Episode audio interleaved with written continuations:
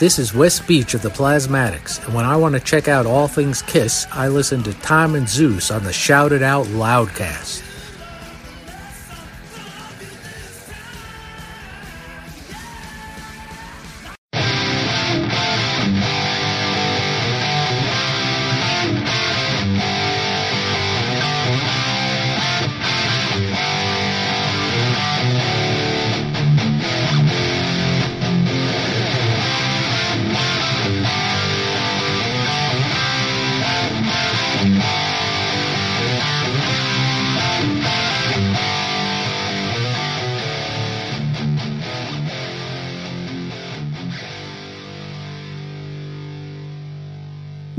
And salutations. Welcome to the Shout It Out Loudcast. Don't turn your radio dial. You're in the right place because the album review crew is back with episode number 29.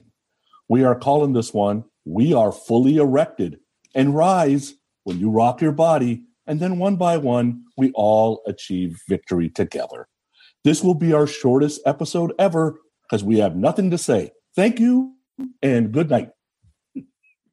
Wow. Well, you know, that's a great intro, Sonny. And uh, and before we forget, let's thank our friend Tony for the intro. We No, always forget our friend Tony Let's for the not. intro. No, No. you don't want to thank him. No. But I think Thank it's you. fun. I think it's funny how, if, if I recall correctly, Sonny, last episode you said we're going to go from a album that sold 25 million copies to an album that sold 25 copies. There you go. But And who I knows? bought This is five go- of them. But who knows? This is going to be a good one, right, Zeus? Yes, I think this will be interesting, at Ab- least conversation wise. agreed. Yep. Yep. Good night. All right, see you later. That's all we had to say. That's it. 366 uh, 617.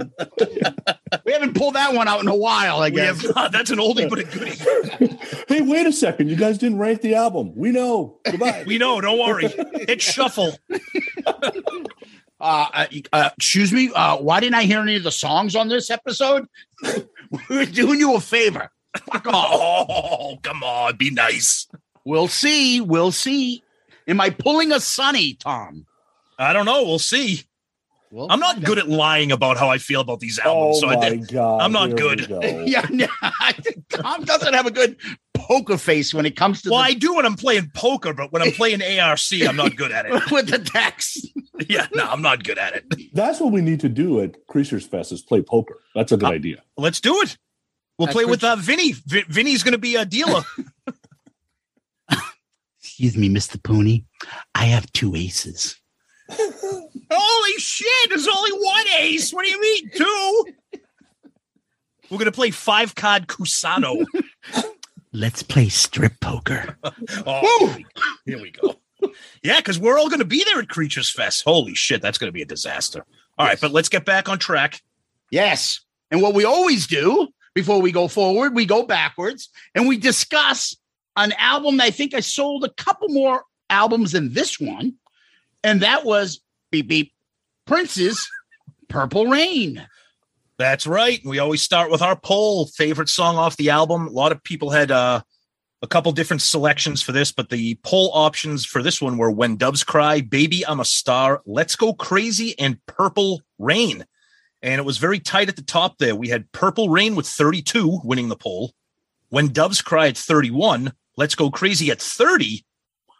And then you people, Baby I'm a Star coming in last at 7%. Oof.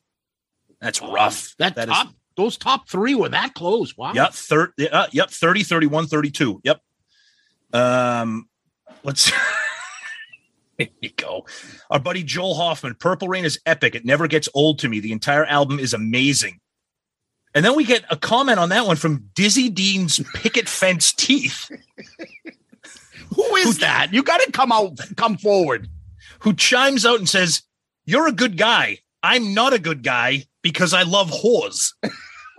what does that have anything to do with? and then Sonny, Sonny jumps in and says, Baby, I'm a star, absolutely rocks.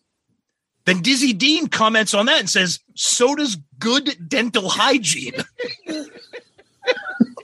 so I don't know what's going on here. He Dizzy Dean commented on pretty much everything. He then goes, My write-in vote is for Morris Day in the Times Jungle Love. Morris and I shared a bottle of Boone's, and a newspaper blanket one night in an alley back in October. Good dude and can retain body heat well. Um, Wow. I, I this Dizzy Dean's picket fence. Please tee- step forward. Please Yes. step forward. so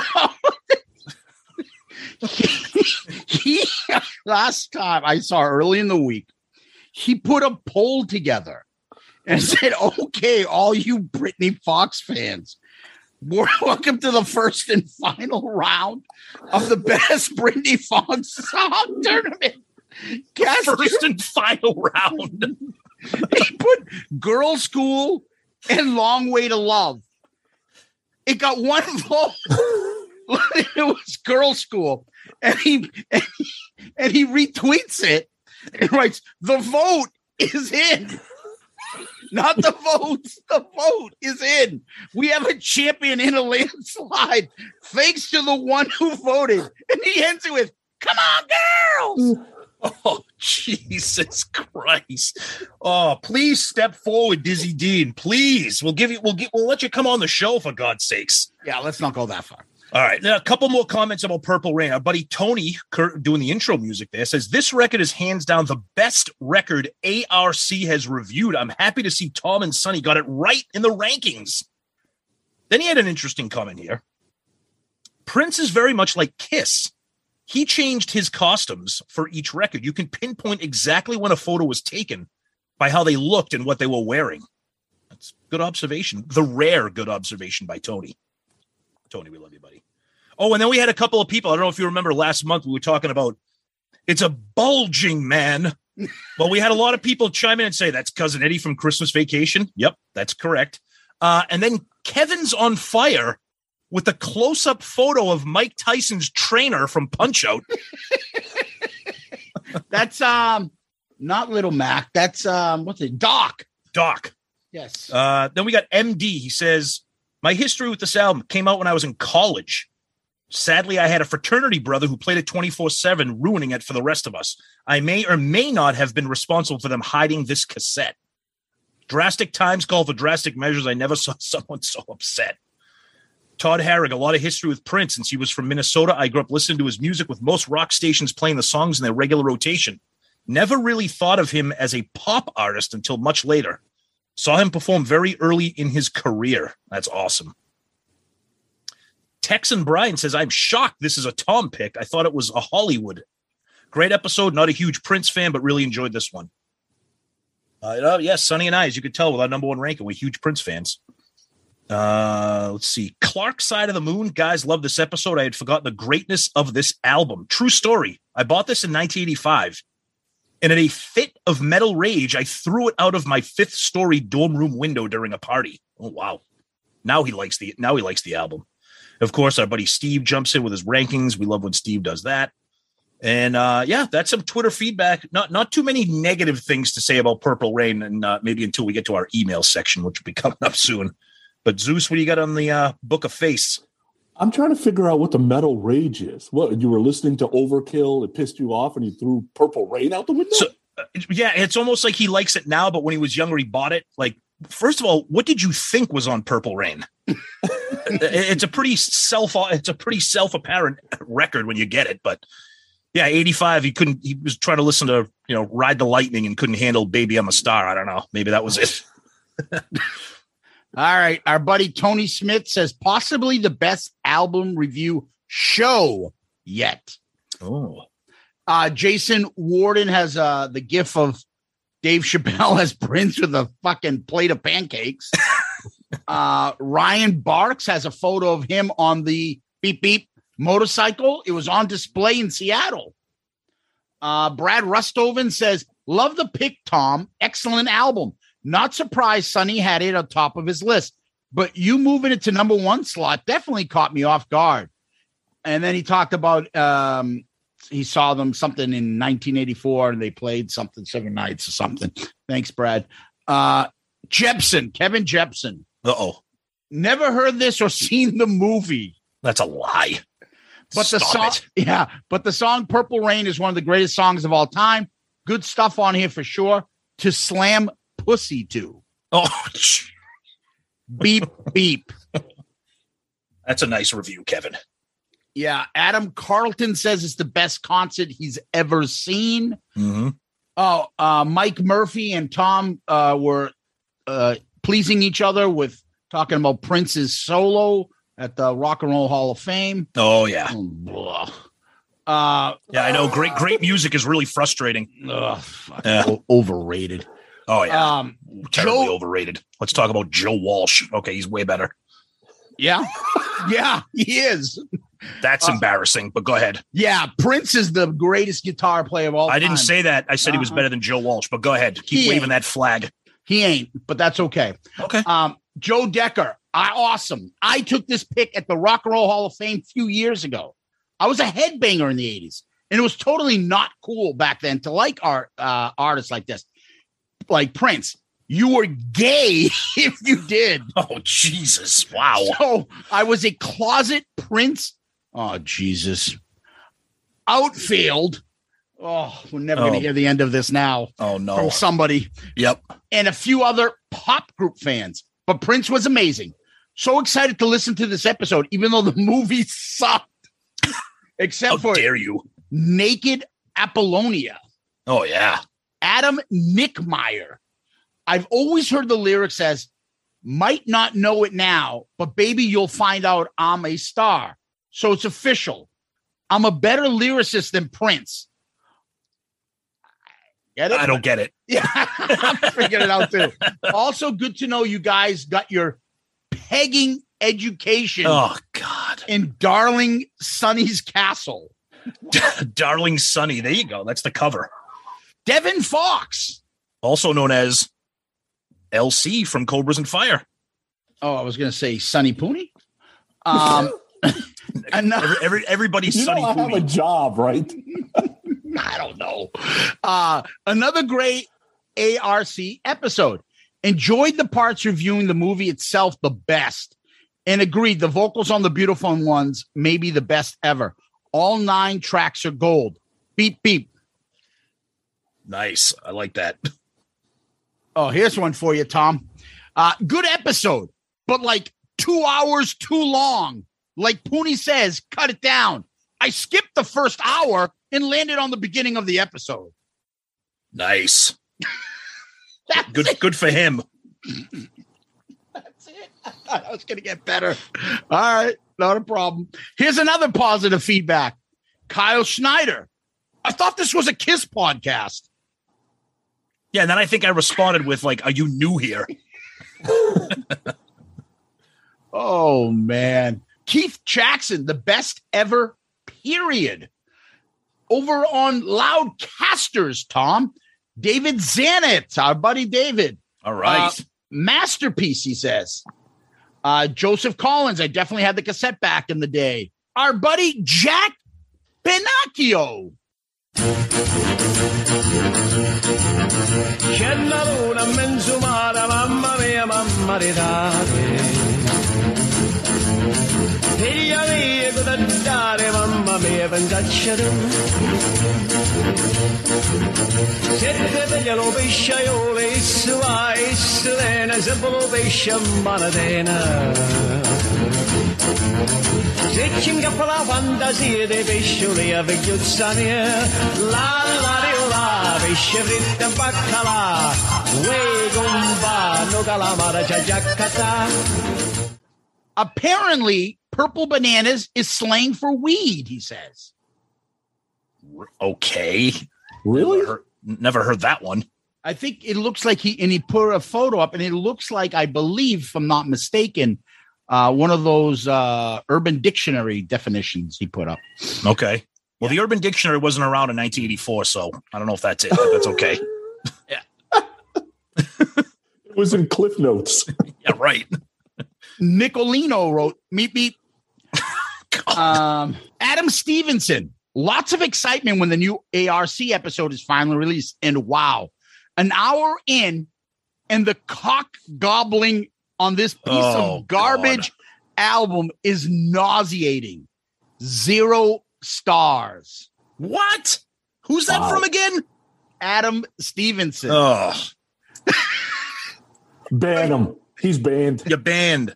So you were asking if there was some negative. There, the negative ones are on Facebook, not Twitter, surprisingly. Um, Justin Steele. This made me rewatch the movie. and Remember how bad it was. I know all the hits, but not my cup of tea. So true. If you grew up around this time and on MTV, he is a handful of artists you couldn't escape. Good listen, guys. Nice. Uh, your buddy Mike Murphy, for the first time ever, looks like he's uh, taking a jab at my buddy Tom here. Uh oh. Another great episode, guys. I'm looking forward to next month's ARC when Tom once again reveals his new number one album of all time. Well, I'll respond to that in two part. I can't help it that we keep reviewing some of my favorite albums, and two, I can guarantee you that ain't happening in this episode. Keep listening. You never know. Over now on our YouTube. YouTube. David Grasso. Great episode. I would have expected SIOL to review Born in the USA before Purple Rain. oh, God, hope never. Ugh, why? That's never. Bruce is never coming here on this show. Oof. Then, ag- then again, there usually isn't much sex on a Springsteen album, so it makes sense. That's, a good true. point. That's a good point. Hearing Tom bash Jump by Van Halen was shocking. Isn't he a fan of Unmasked? I don't get why it's okay for Kiss to do pop songs, but not Van Halen. Whatever. Still love your takes on all these great Prince songs and that you're not afraid to give your honest opinion, even if it's a contrarian one.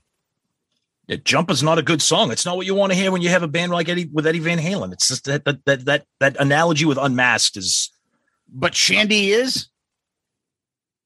yeah. But see, now you're getting into the dangerous waters of comparing Van Halen in their prime to Kiss. So if you want to do that, if you want to do that, we can. Yeah, but you can kind of say Kiss was still like, you know, they still had the three of the four originals, and Eric is a hard hitting drummer. Do you like come- Jump? Uh, they were not Yeah, in their prime. I do. It's a good. It's a good song. It's just, Okay, so why don't you like Shandi? Same thing. oh, because that song's horrible. Exactly. There you go.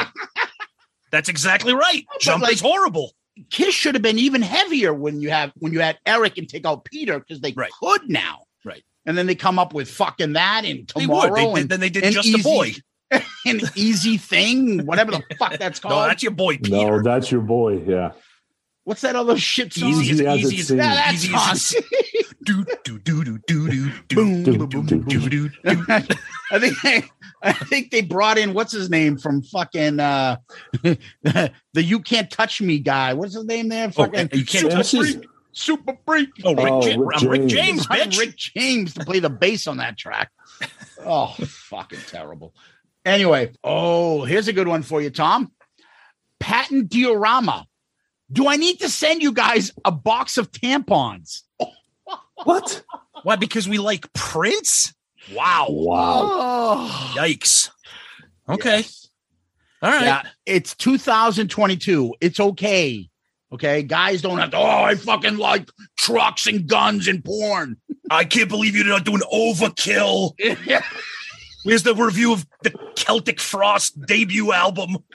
I still call it Celtic Frost. Celtic Frost, whatever the fuck that crap band is. And now I'm going to get all those fans after me next episode. That's right. What are you talking about? yeah, what are you talking about? Those guys are amazing. That's a Mount Rushmore album for me. Uh, and then DBQRX3, he writes, Sonny giving love to the Capri Theater in Concord, California. Oh, Oh, it must all right. be a Bay Area brother right there. Oh, fucking. Anyway, uh, that's what I got, guys. Back to you. Sonny, you got a couple emails?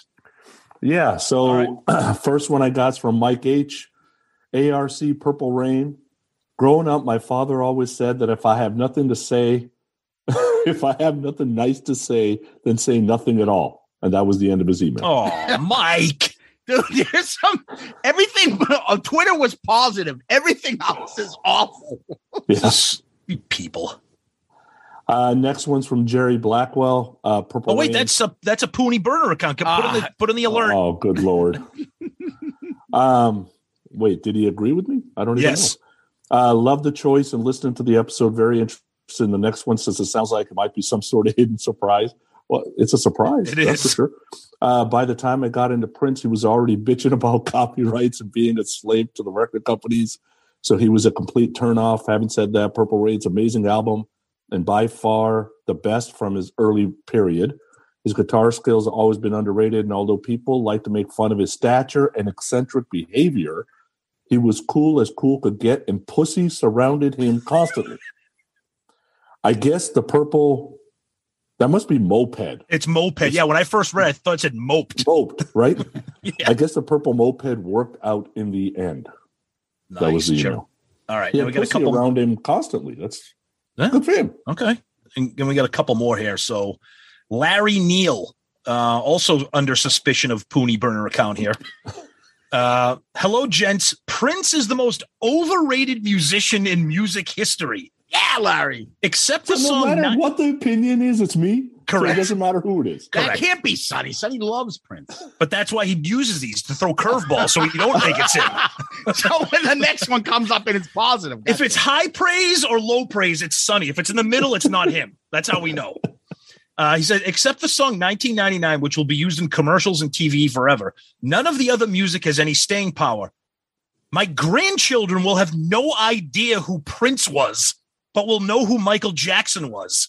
Let's get back to the rock. How about Tigertailz, Shotgun Messiah, Tangier, or Sleeze Beez? Larry from Europe. is that par- that's got to be a parody, right? Uh, It's got to be. Right? He's What do joking. you mean? Of course he. Oh, I. So- you, Those you're bands. saying, what do you mean? What's the matter with Tigertailz? Fucking fantastic. But the fifth album was amazing. Isn't that a cartoon for kids? Probably. Yeah, Tiger yeah. But Tigertailz. Tails, it's a real band too. Yeah, it's a real band too. That's the problem.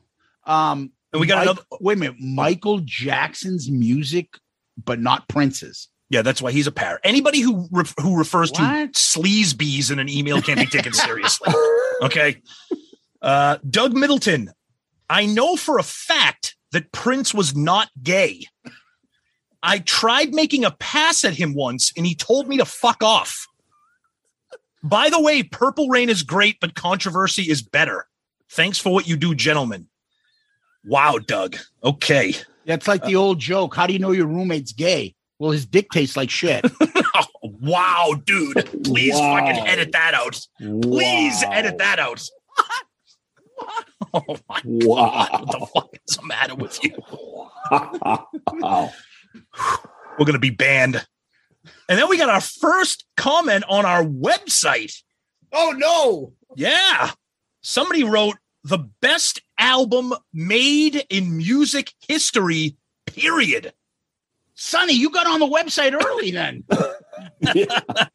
Every website comment from here on out is Sonny. It's Sonny. yeah. Yeah. So that that's the emails. That's what I got. Awesome. That's Awesome. feedback.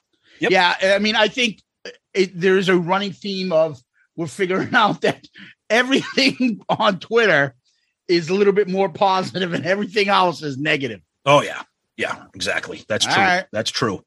Well, let's move on and let's get to this month's episode.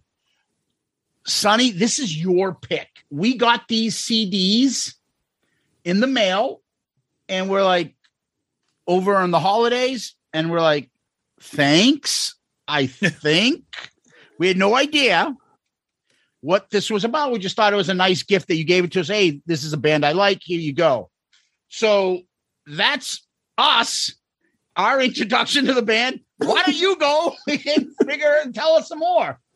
Well, hold on, hold on. Before Sonny jumps in, I, I just want to make a quick thing. So the only thing I know about this band is the CD that you sent us, and the fact that, like that, like you got like Growing Up Rock. You know, you and Steven, and I know uh, Righty and the and the Part of the Hell guys, like the Monsters of Rock guys, like you guys love this band, and that's that's great. But it, it, it's interesting to when we first met you guys, Sonny, to hear you guys talk about some of these Swedish bands. I know Eclipse is another band that you guys love because I've never like I don't they don't I don't hear them on satellite radio. I've had satellite radio for years. I don't hear them anywhere.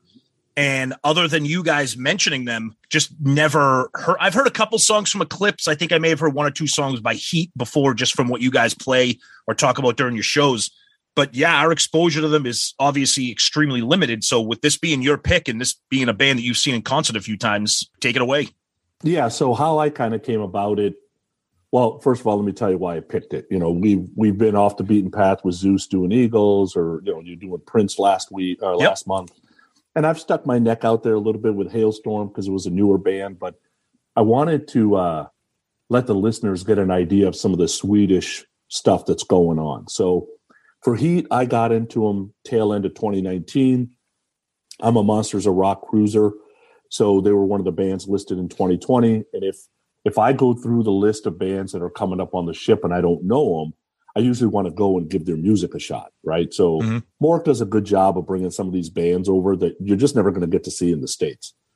So I go to uh, Spotify and just kind of randomly pick a song off one of the albums, and I pick a song called "Point of No Return," and I'm like, "Holy cow, this is pretty good."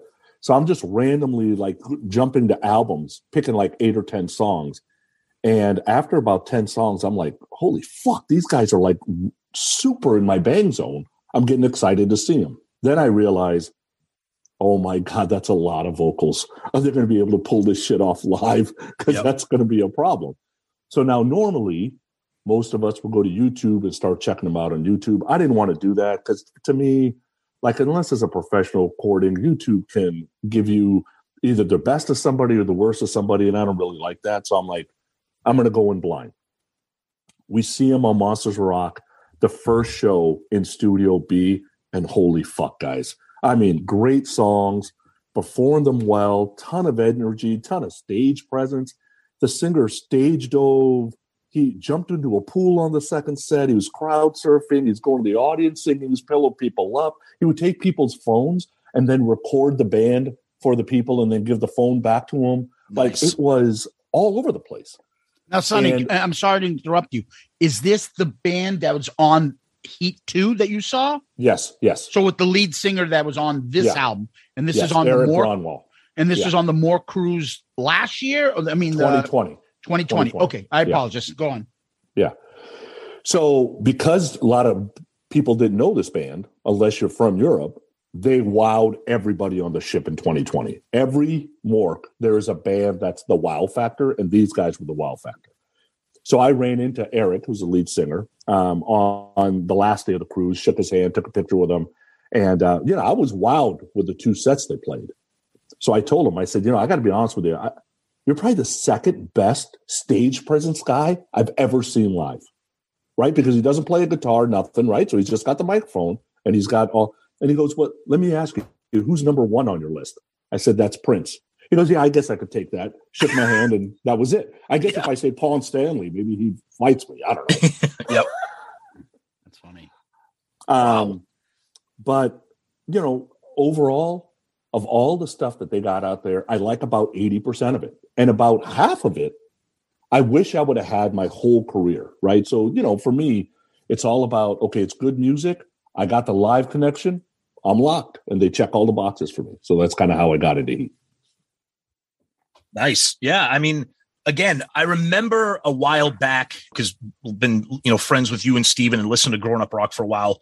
You guys talk about Eclipse. Correct me if I'm wrong, but it sounded like, from what I recall, that uh, you guys were listening to Eclipse first. Like that Eclipse was kind of in your zone a little bit, and then H.E.A.T. came around. I can't remember. It sounds like I just remember hearing about Eclipse first from you guys.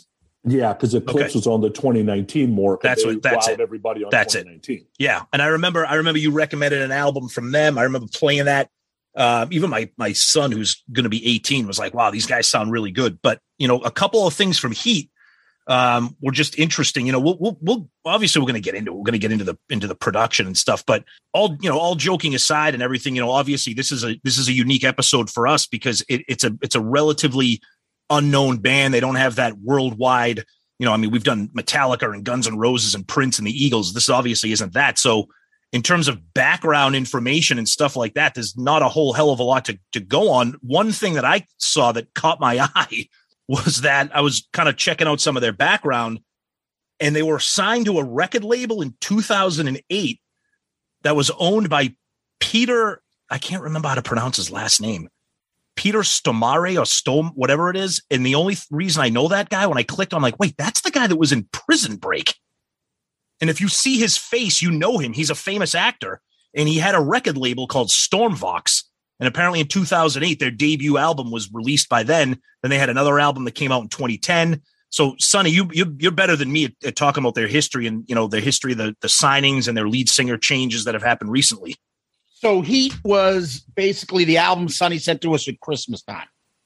I played it a couple times because I know Sonny swears by them, and uh, I liked it. But you know, eh, when I put it on, it wasn't like a band with uh, Cookie Monster vocals or something crazy. It was melodic, so I'm like, okay, pretty good but I didn't, you know, I didn't play it over and over again. It wasn't until he said last month when he's like, "Yeah, you already have this this uh next month's episode." I'm like, "We do," and he's like, "Yeah, I mailed it to you." I'm like, oh fuck. so um, I started putting it on and going through it. Uh, all new to me, yet the music sounds quite familiar we'll get into the tracks, we'll get into the band, we'll get into the songs, all that stuff. But uh, I I know nothing about this. I don't listen to new music unless it's like given to me by a friend and recommended. And uh, I'm usually a little bit stubborn on my own to get into it. But Sonny introduced me to Halestorm, and now I, I love them. I'm buying stuff on their my own uh, of their new stuff. So Sonny introduced me to Heat, we'll see where this goes. I, I, don't know. We'll find out when we talk about the album. But uh, I have nothing to talk about as far as my history, other than Sonny sending me this CD. So, yep. Sonny, why don't you talk a little bit about the band and their history, and uh, get us up to date? So recently, they've had a lead singer change. We're going to put a pin in that because the band that we're going to talk about is the band that's on this album. So, history on the band Four of them are original guys from 2007 when they established themselves. There's a guy named Jimmy Jay. He's the bassist. Jona Tee, who's the keyboard player. David Dalone, who's a guitar player. Those three guys are the main songwriters.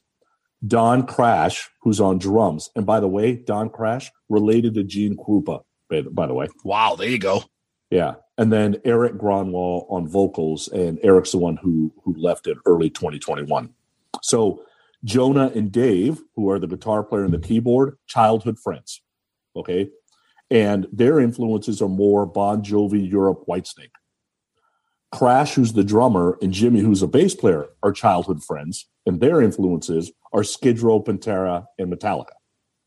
Eric is the pop guy.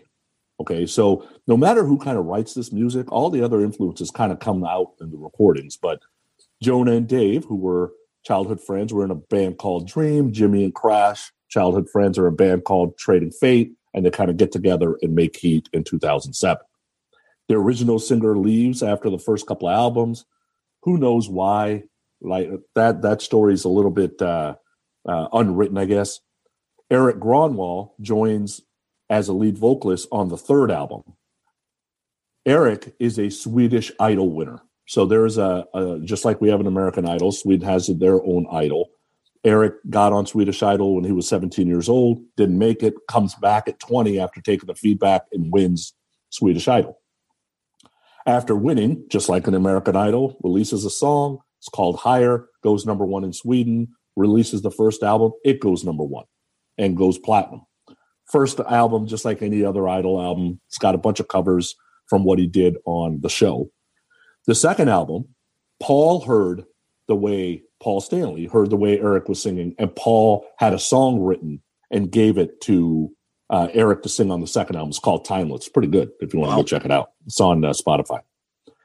Then in 2018, Alice Cooper reaches out because they wanted a rock guy to play Simon in Jesus Christ Superstar that was getting aired on live TV on NBC Live. So Erik is Simon on Jesus Christ, uh, Jesus Christ Superstar with Alice Cooper, John Legend, all those wow. guys.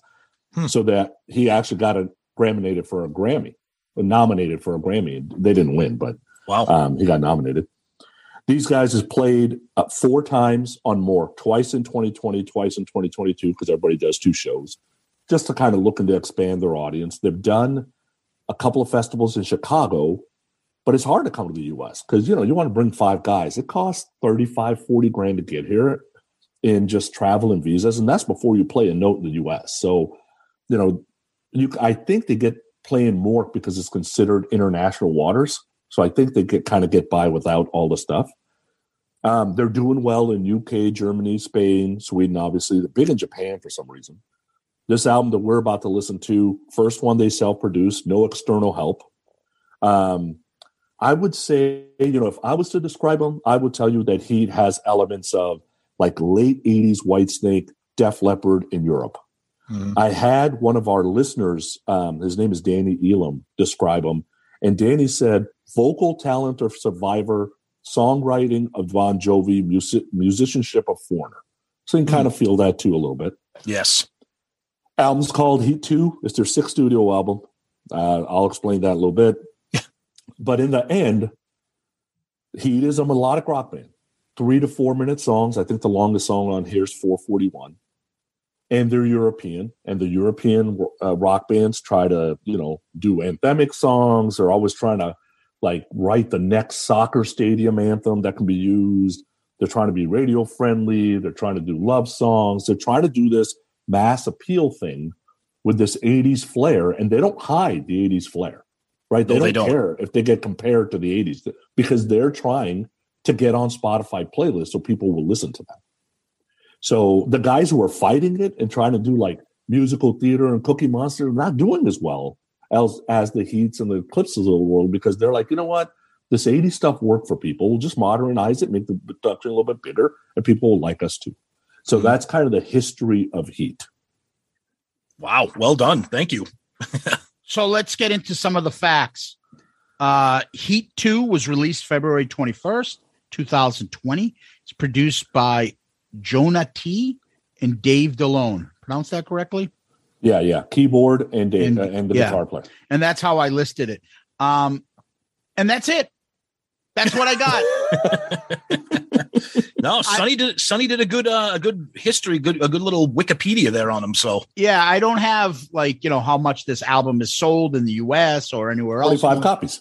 Yeah, maybe. And for some reason, you have five. You said right. well, but, I have three now. I sent two to you. Oh, okay. Perfect. But yeah, that's what I have. There's not much to it. The only other thing I have, Sonny, and I think you were kind of alluding to it, is the fact that I read that they named this album Heat 2 because it seemed as though this was kind of like their debut, starting over again so if they were going to do a debut album for the band, this is it. So Heat 2, like their second version of them and this is their new I don't know, uh new uh format or new style going forward. Is that what you had there, Sonny? Yeah, so what happened is with the with the first singer, album 1 and 2 are a little poppier, right? They don't have the punch Erik joins album three and four has ton of punch. Album five, which is Into the Great Unknown, they start getting experimental and people start going, Hey, what the hell is going on? right. So they immediately come back with their creatures and says, All right, Heat two, we're gonna start over. We're getting back to album three, four, put a little punch to it. Here we go. And that's the gotcha. that's the whole deal. Gotcha. Well, let's go into the album cover. Sonny, your thoughts? So this album cover, it, it kind of, I think, is supposed to feel industrial. So what I'm assuming here is the Heat 2 logo is like a metal piece that's getting like screwed into metal, and that's what's creating the sparks on the sides, mm-hmm. right? Some of this is intentional, right? Like off the E, you see the five crowns. There's five members of the band. There's five stars. There's five members of the band. So I think they're trying to do some of it intentional, even the the little lines off the H to the left and all off the T to the right, there's exactly five, right? So they're trying to do some of it intentional, but really it's just a logo with some sparks around the outside. I, I think it's cool. Yeah, and that that H is uh, very Van Halen for sure. Yeah. Um, but yeah, no, I mean it, it's it's eye catching. I mean they it's it's a cool. You know, we were talking about before we started recording that their heat you know, but it, I mean, you'll see it when you see the episode. You know, it's H dot E dot A dot T, not just the word heat. But it, it's a cool logo. It, it, it brings forth the image of a band that that is a rock band that's loud, that's trying to do something that's going to be kind of energetic and powerful. Got the, the the you know the fire, the flames, the sparks, kind of the goldy you know bronze kind of imagery there. The wings, you know. Um, so yeah, it's it's eye catching. You know, I, I think it's kind of cool. Yeah, um, it's almost like it seems like the image, maybe the band's image, a little steampunk. Am I wrong? No, no, well, The band's image, Sonny. I think they're trying to be a little glam. Just they're trying to have the punk aggressiveness, but they're trying to be like 80s glam. Like this is like 87, right? This is Mhm. how bands dressed in 87. Gotcha. They're not. It's not Asylum Kiss. Right, It's- right. It's like getting to Hot in the Shade Kiss, kind of. There you go. There Yep. you go. so if you open up, they have the lyrics in this album, which I love. Anytime we can see it, and then they got a picture of the band, and I'm looking at the band, my first image of them, and I'm like, okay, there is Jerry Cantrell with mascara. There is one of the guitar players from Faster Pussycat. There is Wolfgang Van Halen, who lost 20 pounds, uh, only 20. 40. I don't know. there is the lead singer from fucking what's that band everybody hates in in Canada? which one? Nickelback. Oh, I don't hate Nickelback. Yes, start sending your hate mail.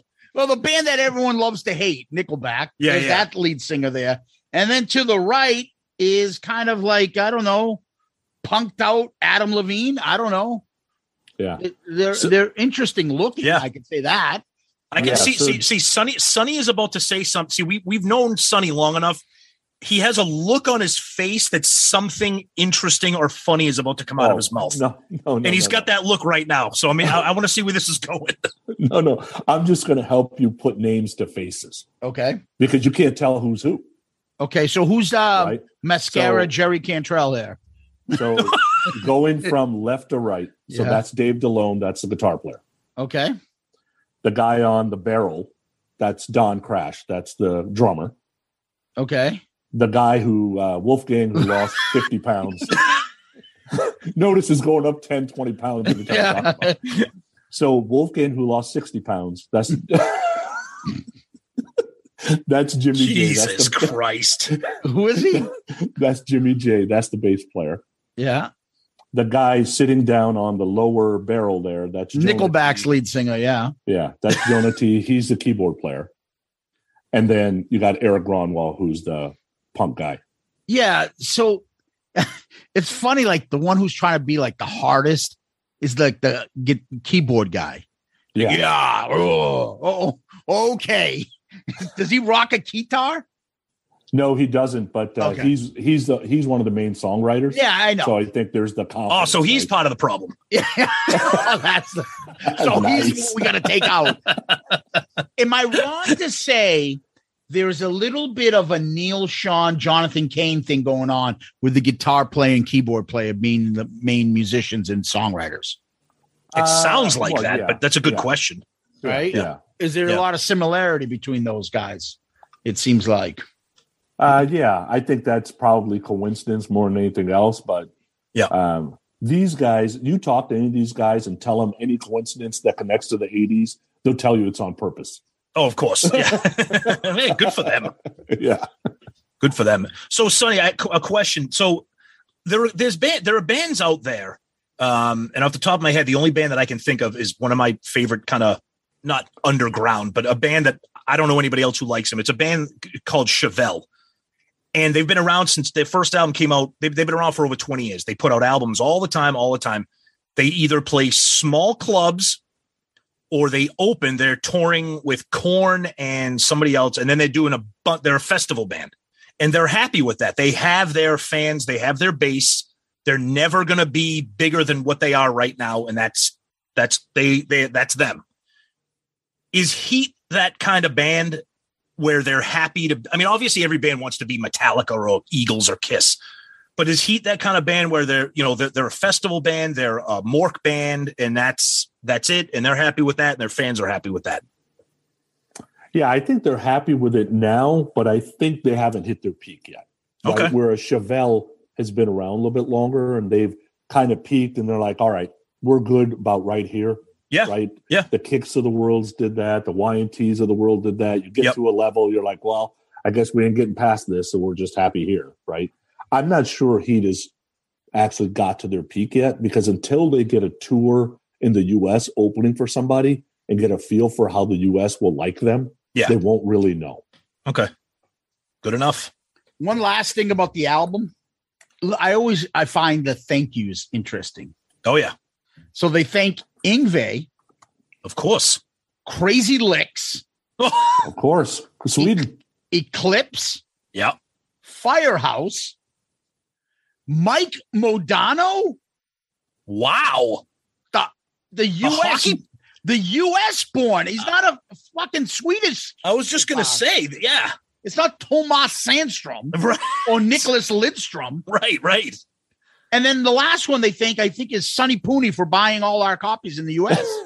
yeah. That's that. It's Pooney should definitely be on those on The those thank yous. The fuck yous. is Mike Madonna? I bet you it's something like some Swedish hockey player got introduced and Mike Mad- in the locker room played it. And Mike McDonald, the American born, is like, wow, this is good music, you know, and went from there. Hey guys, do we know anybody who plays on music and is hockey player from the U.S.? Hey, throw him on the throw him on the thank yous. Retired hockey player, you know. But I found that interesting. Yeah, no, that is. Uh, anyway, Hello, Pantheon podcast listeners. Christian Swain here to tell you more about my experience with Raycon earbuds. Our family now has three pairs of Raycon earbuds around the house, and my wife just grabbed a pair of the Headphone Pros to replace some headphones from a company that was double the price. And yes, she loves them. Now, if you haven't pulled the trigger on a pair of Raycons, or even if you have, but you're in the market for another pair because they're just that good, well, now is the time to check them out because they just launched their upgraded model of the best selling everyday earbuds. With Raycon's upgraded everyday earbuds, now you also get active noise cancellation, ergonomic design, and multi point connectivity that lets you pair with two devices at once. New quick charge function, three customizable sound styles, plus awareness mode. Available in a variety of vibrant new colors to complement any and all skin tones. I even have a pair of earbuds in a cool green color. I have tried just about every earbud known to humankind, and these Raycons are fantastic. Seriously, if you've been wanting to check out Raycons, there truly is no better time. You're going to ask yourself why you didn't check them out sooner, and Raycon offers a 30-day happiness guarantee. So, what are you waiting for? Go to buyraycon.com slash Pantheon today to get 20% off your Raycon order, plus free shipping. That's right, you'll get 20% off and free shipping at buyraycon.com slash Pantheon. Buyraycon.com slash Pantheon. Like we do, we get to the tracks. You guys ready to get started? Rock your body, baby.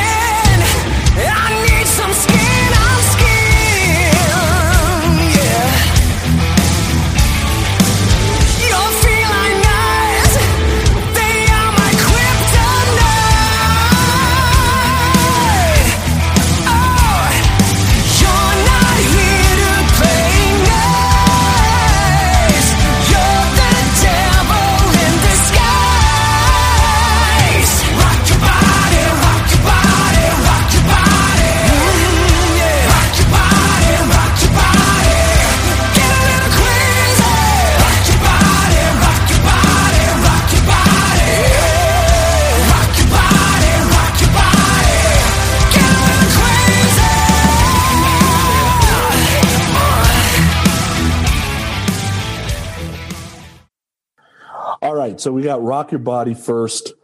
Uh, to me, song's got a good groove. I like kind of how the keyboard and the guitar riff are playing off each other. chorus is cheesy, you know, and Erik saying looking good in the middle of it doesn't probably help. Um, I love the verses. I'm sure uh, Tommy will talk about it, but the drum accents are so important to the earworms that happen in this music. So, you know, when he's saying skin on skin or kryptonite or sin by sin, like Crash is um, purposely doing the drum accents to you so you kind of understand it. There's earworms absolutely all over this album. That's one of the things that kind of hooked me because even after that first line of the second verse, you got like the little Dave Dalone guitar soloing thing. He does that a lot through the songs. Um, it's written to be audience participation, so it works. Yeah, it's cheesy, but they're kind of going after that pour some sugar on me, Def Leppard type stuff. And my wife absolutely loves Heat, right? They're looking for mass appeal. They're getting it. That's why they're not overkill, right? So good song, a little cheesy. I don't know if I would have started the album out this way, but I get what they're going for. Yeah. So I'm glad that you are already being honest and, and saying that that is cheesy because I was like, oh God, don't put me in this position. Uh, so the first thing I'll say, and a lot of times when we do albums like this, I like to make like kind of a like a blanket statement, so I'm kind of not repeating myself throughout every song, although I have specific things to say about each song. Right off the bat, the production is fucking perfect on this. It's big, it's powerful, the drums pop, the guitars pop, the band sounds fantastic. Here's where my issues come in, and there are certain bands that they do this, and I, I, it's just my thing. Everybody has their little niche about what they like in vocal stylings and what they don't. You said it, Sonny. It's very anthemic, but there are certain times where some of these songs, and this is no exception, just settle down, Erik. just, just settle down for just just just settle down a little bit, okay? The, yeah, the lyrics are okay. You know, the chorus is unbelievably cheesy. You know, rock your body, get a little crazy. I mean, if this came out in 1988, this would be the biggest song in the friggin' world. But oh, it yeah, came out pour some sugar on me. Yeah. exactly, exactly. But the Yeah. problem is, this album just came out, so uh, it, it's it it's it's very niche, you, you know, with that. But the band sounds fantastic. Some of the synthesizer, and we'll get into this as we continue it. Some of the synth works. Some of it is a little too much. I think this one kind of straddles that line between fun and a little too much. Um, but the band sounds fantastic. I, I love the I love the bridge into the chorus. Um, and it's got a great guitar solo. These guys have a really, really great knack for melody and groove. And uh, you know, this this song is good if you take that chorus out. Rock Your Body. Uh, the album says music and lyrics by Jona Tee. That's the keyboard player. So right away when I hear this, I'm like, oh my goodness, I'm not gonna like this. Synth and keyboard intro. I'm like, oh my god, this is fucking bad English, like off like fucking the charts. Um, it's funny you said it earlier. I not so much just this one. It's a little bit of different band I'm gonna think of and I'm gonna mention in a second.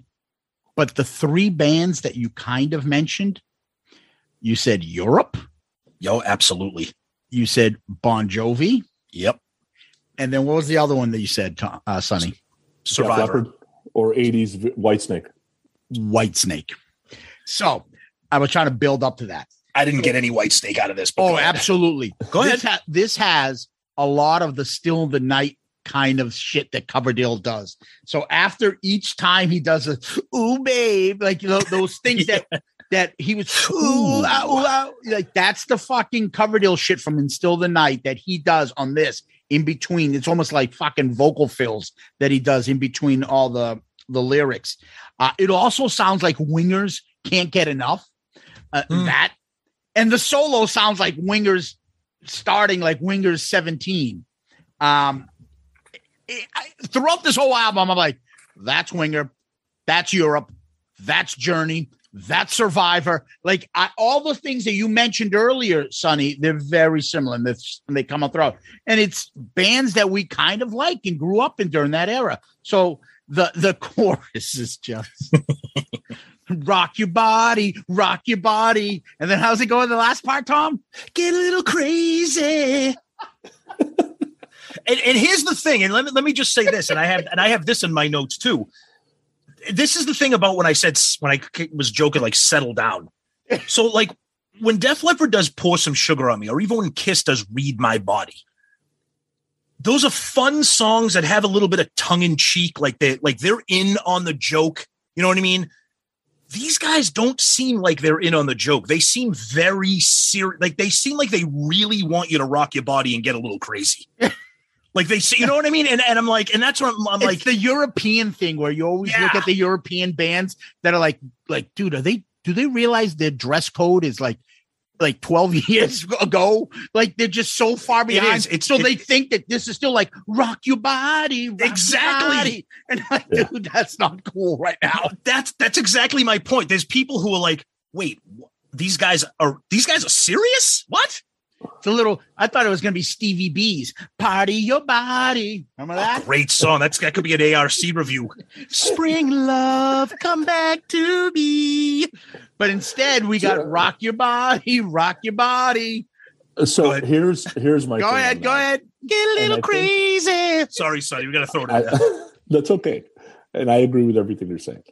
I think the other piece on the whole Def Leppard and the Kiss argument, you have a ton of other stuff you've heard from them, Great point. so you understand that it's tongue in cheek. Great point. If you don't know all the other Heat stuff or all the other clip stuff, and this is the first thing you hear, Yeah. like if the first Kiss song you heard was "Read My Body," That's a great likely point. Don't listen to any more Kiss. Yeah, but True, but it's true. but rock your body is like really like rock, but you know, pour some sugar as you drop a load on me, and read your body is like, oh, I want to bang you.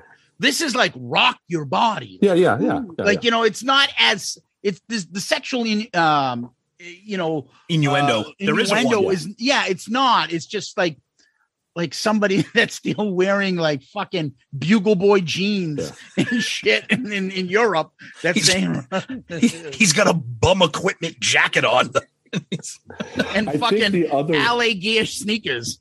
yeah i think the other thing that happens is it gets lost in translation right these guys are trying yeah. to make fun american music and they're not americans right, so the tongue-in-cheek whether if they're trying to be tongue-in-cheek with rocky bodies not landing because they're not masters of our language they might be masters of the england english language but they are not masters of the american language It's a good point. Yeah, Good point. but Yep. I will say a couple good things too about this. Is I really like the the pre-chorus. Yes. You're not here to play nice. I like Yeah. that. Super so- melodic. Yeah, the solo is melodic as hell. Yep. I really like their solos. They they seem like they're part of the songs. They're not just some guy noodling real quick and then throwing it back into the song. Hmm. It actually works. The melodies are great on these songs. And I do like that bridge they do. Oh, what a night, what a night. I love Yeah. that. Yep. Um, so there's a lot of good parts of the song. The vocals are good, the guitar is good, very poppy. It's you know, the the the thing is a little cheesy, but you can get Yeah. over it. So let's go to the second track.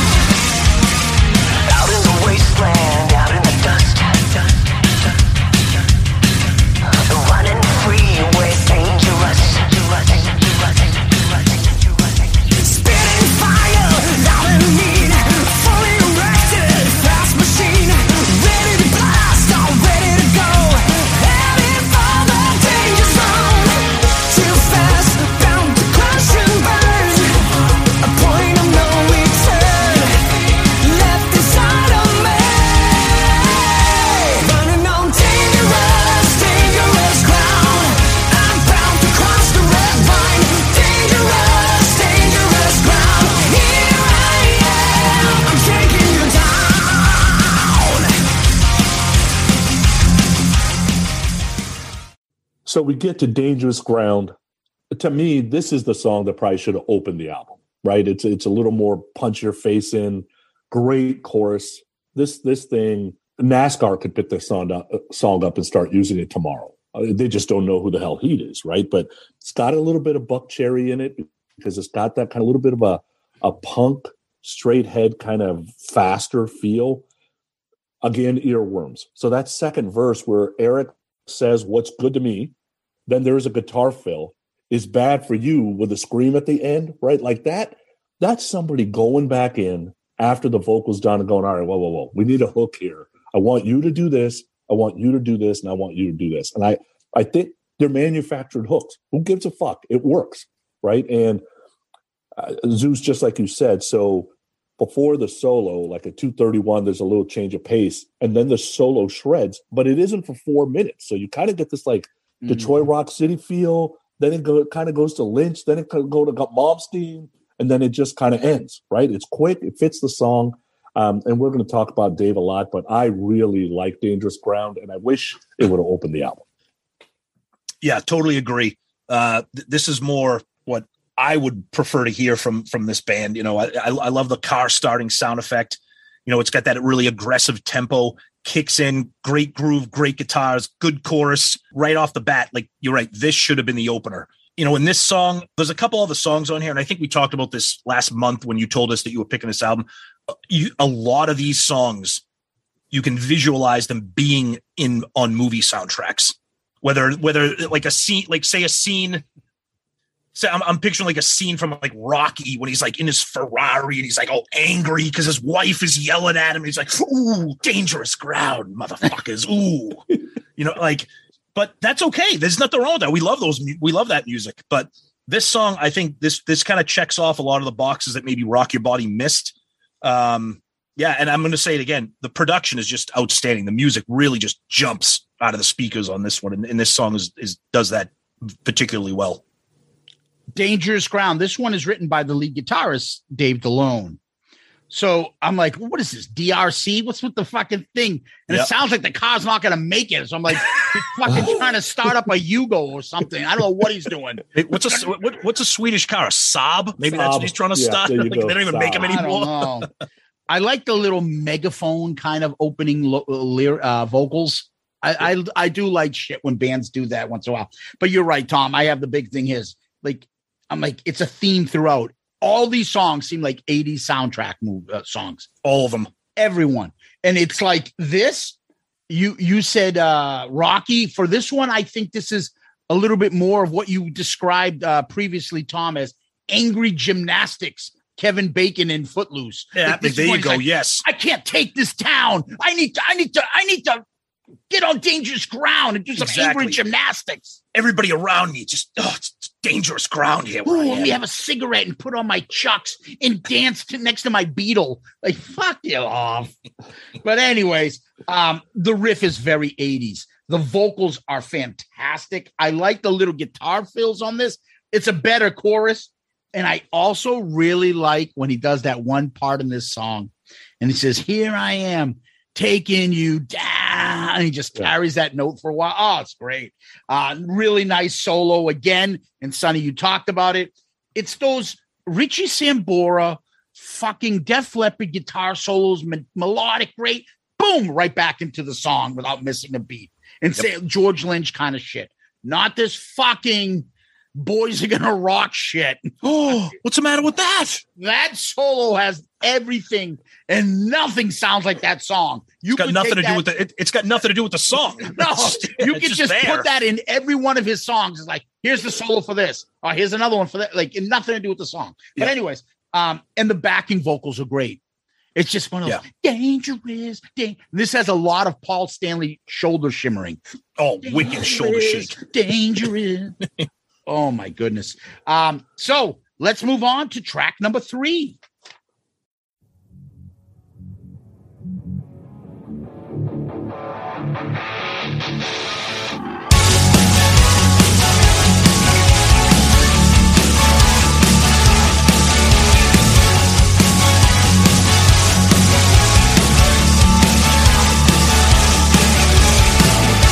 We finished the pages. We swore to never write. Went through the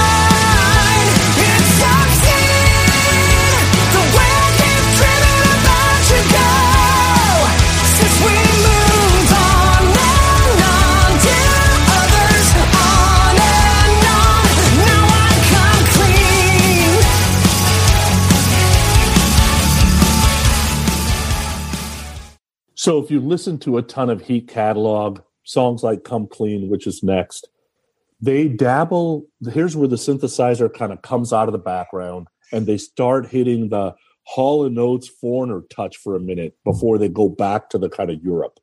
Um, these type of songs absolutely blow me away because it completely connects. This is like Halestorm for me. These type of songs feel like they're like pulled right out of my diary and you kind of write it, right? And perfect, you know, we broke up, but I still love you type song. You start to notice how the keyboard and guitar mix is done to whether they're going to be more Bon Jovi on this song or they're going to be more Whitesnake on this song. So you kind of start getting that feeling a little bit. Um, again, you pay close attention to what Crash is doing, and you kind of get an idea of he's not exactly drum soloing through the whole thing, but every accent he's doing is connected to a well constructed song.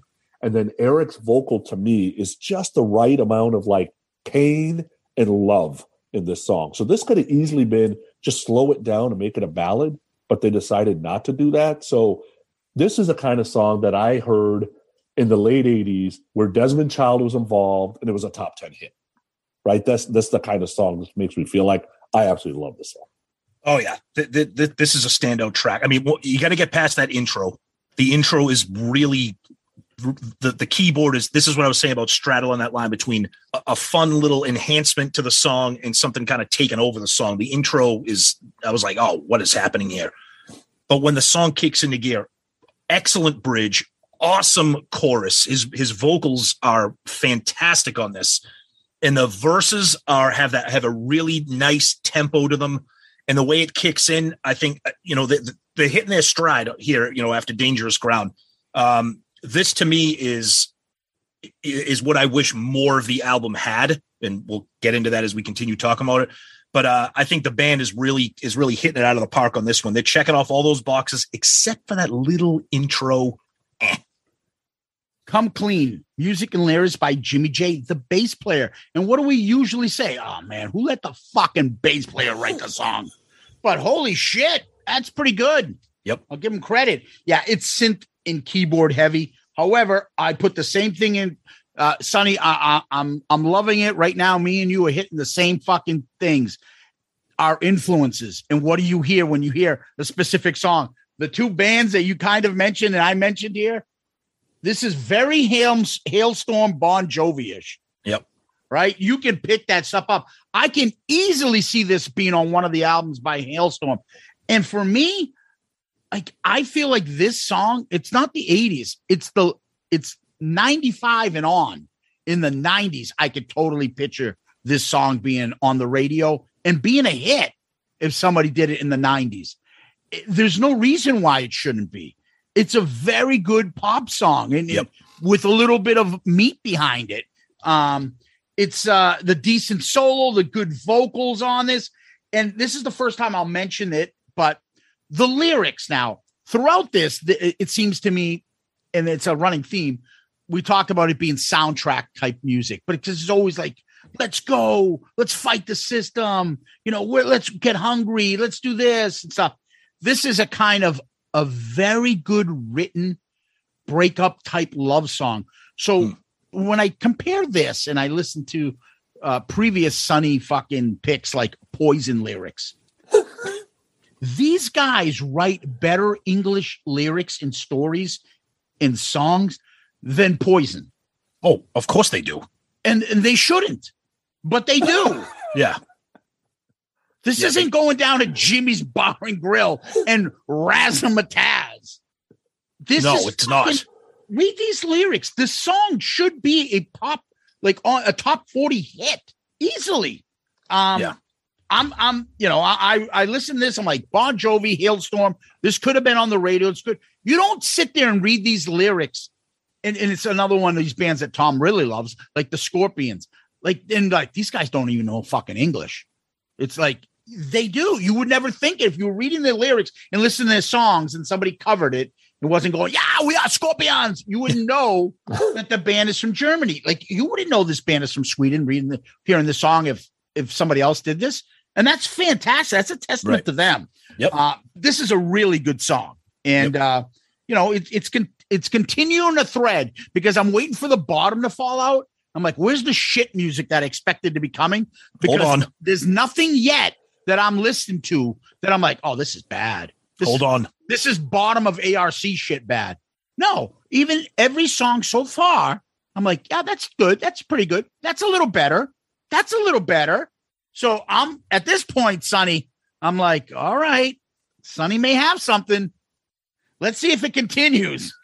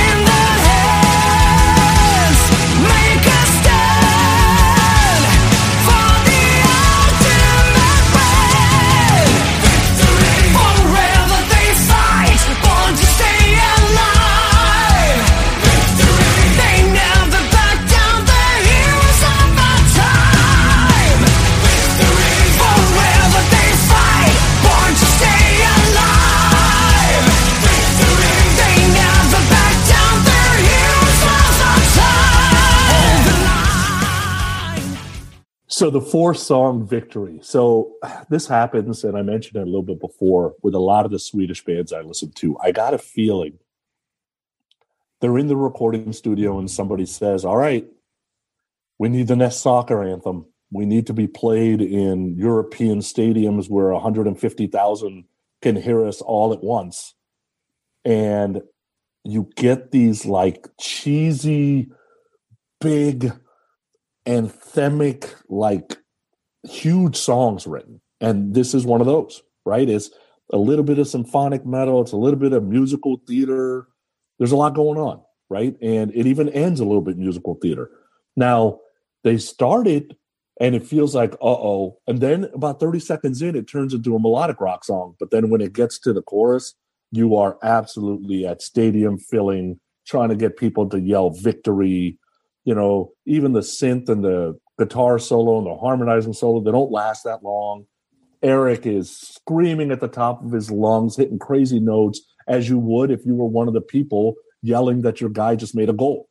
Like the whole thing is about being in a stadium. I get it. I don't need it. Not from every Swedish act that is out there. But I guess if you're writing songs in Europe, you have no choice. I don't know. This is one of those songs where it took me a while to wrap my head around it. I can tolerate it today, but it isn't one of my favorites. Yeah, the I have here the the, the music again. The band absolutely rips. It, it- it's the the music is fantastic, but my lord, when you hit that chorus, it's like, oof. You just you tr- you're just you're trying way t- like you're just trying way too hard. I I understand. I, I I can appreciate when a band is going for something. When a band writes a song that's specifically meant to be a hit, you know, or in the '80s, it was specifically meant to be a video for MTV to get that. But sometimes when you try so hard and it becomes so transparent what you're doing, it's just like, oh, come on, man. And that's what this is. You know, I get it. That's what they're doing. They're aiming for that that European soccer anthem or whatever. The music sounds great. The band sounds great. His voice sounds great. But Sonny, you, you pretty much said it. It- It's this isn't a song you're gonna be like, you guys want to hear this band H.E.A.T? This, this is not the song you're gonna play for anybody to to expose them to this band. Victory, uh, written by the keyboard player Jona Tee and Dave Dalone, the guitar player. Yeah, uh, they are trying to do that uh, thing that propelled Ricky Martin into like the superstardom that he became. Remember? Cup of Life, ole, ole, ole. Yeah. That song? yeah. it, it became huge because it became like a FIFA anthem. Yep. This is a FIFA anthem. Uh, decent guitar, very Rocky like type music. Um, he even says though, "Children of the Night." I'm like, it's not the guitar part in this does sound a little "Children of the Night." Children of the Night. Yeah, The yeah. verses from Whitesnake '87 until the chorus. Chorus is a brutal. Brutal. It's it's almost a parody. And i could totally picture this being the scene in that fucking claymation team america. Oh, World Police Team Yeah, America, whatever it is. Yeah. like they're getting ready. Victory. Like it, it, it seems like they they didn't realize that they they overdid it and it became a parody rather than what they were really aiming for. There's a nice little keyboard breakdown before the solo into a nice solo of course because all their solos are pretty good. But yeah not good. Not good. Correct. let's see if it improves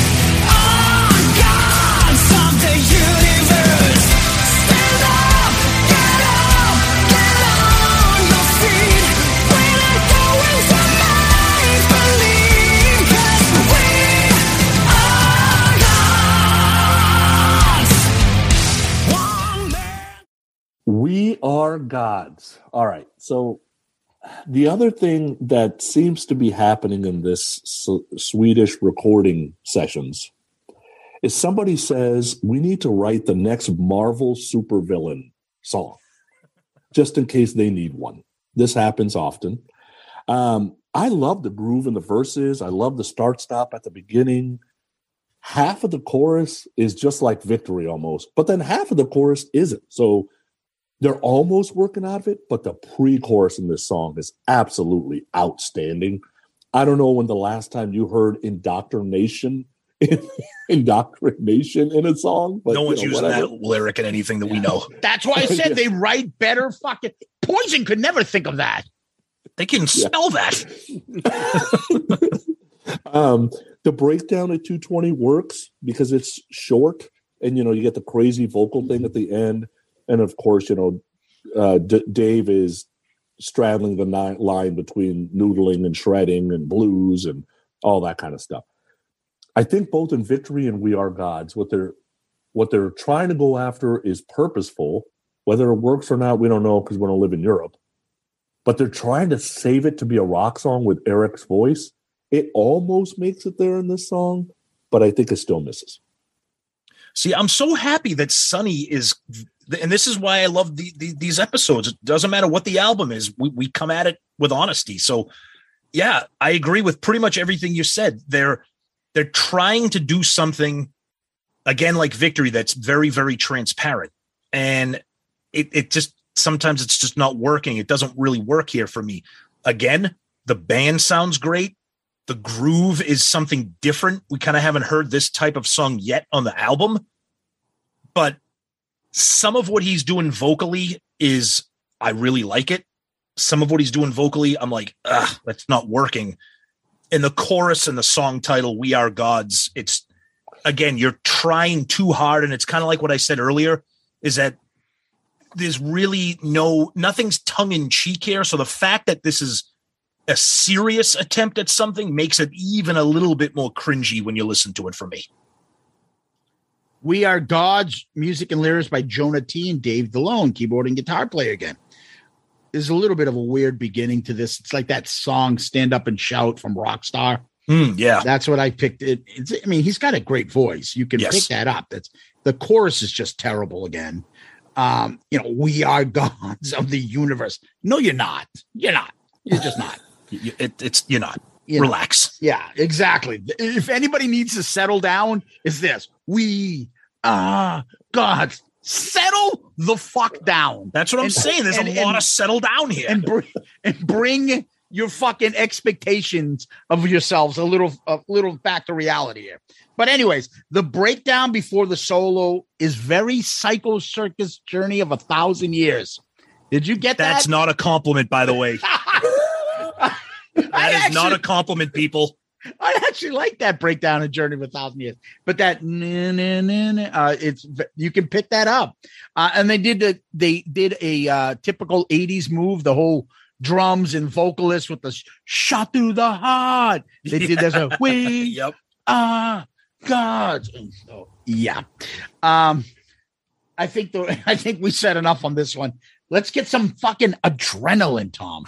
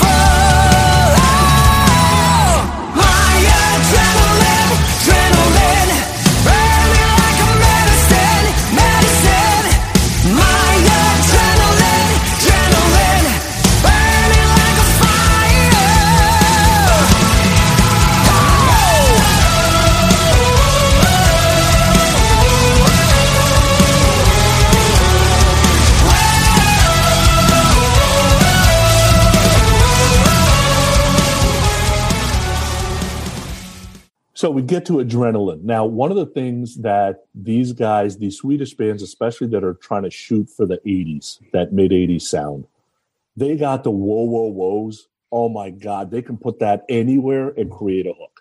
Eclipse is great at it. Crazy Lixx is great at it. Nestor is great at it. Like there are bands that really have figured that out. And that beginning hooked me immediately. Then you get to fly away, fly away. Uh, just absolutely outstanding.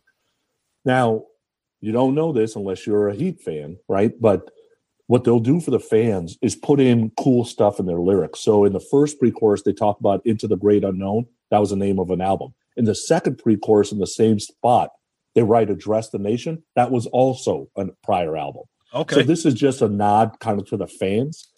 I absolutely love the pre-chorus and chorus in this song. It is written so well. And then to scream at the end, let the fire burn to end the song. Dude, I absolutely love this song.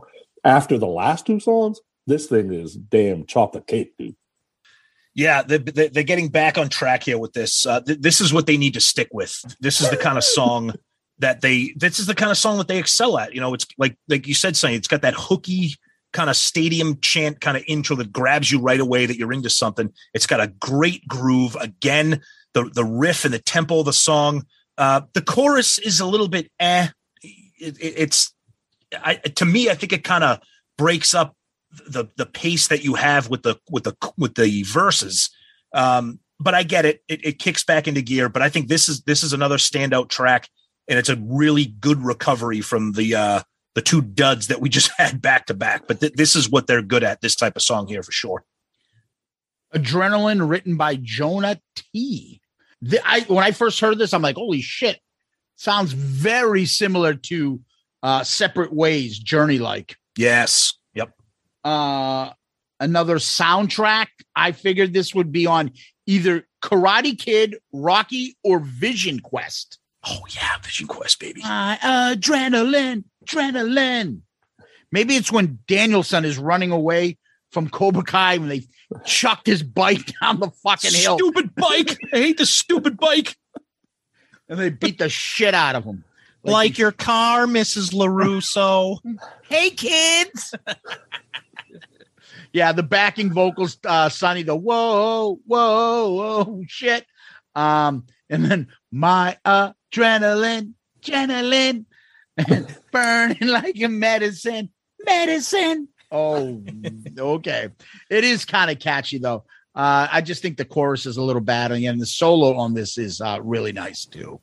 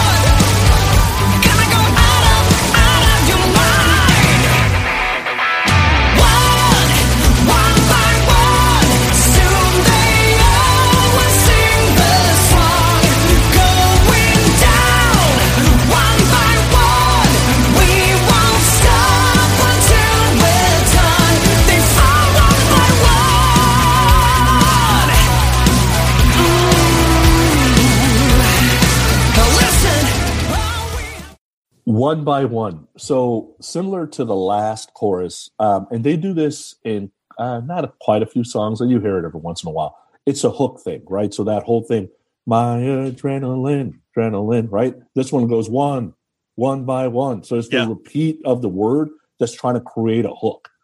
Um, this song to me gets you moving in your chair. I mean, it's anthemic. That whole message behind drawing blood from a stone, or soon they will sing this song it's all the song is all about getting people back into melodic music uh, melodic rock music one by one. That's what the song is about.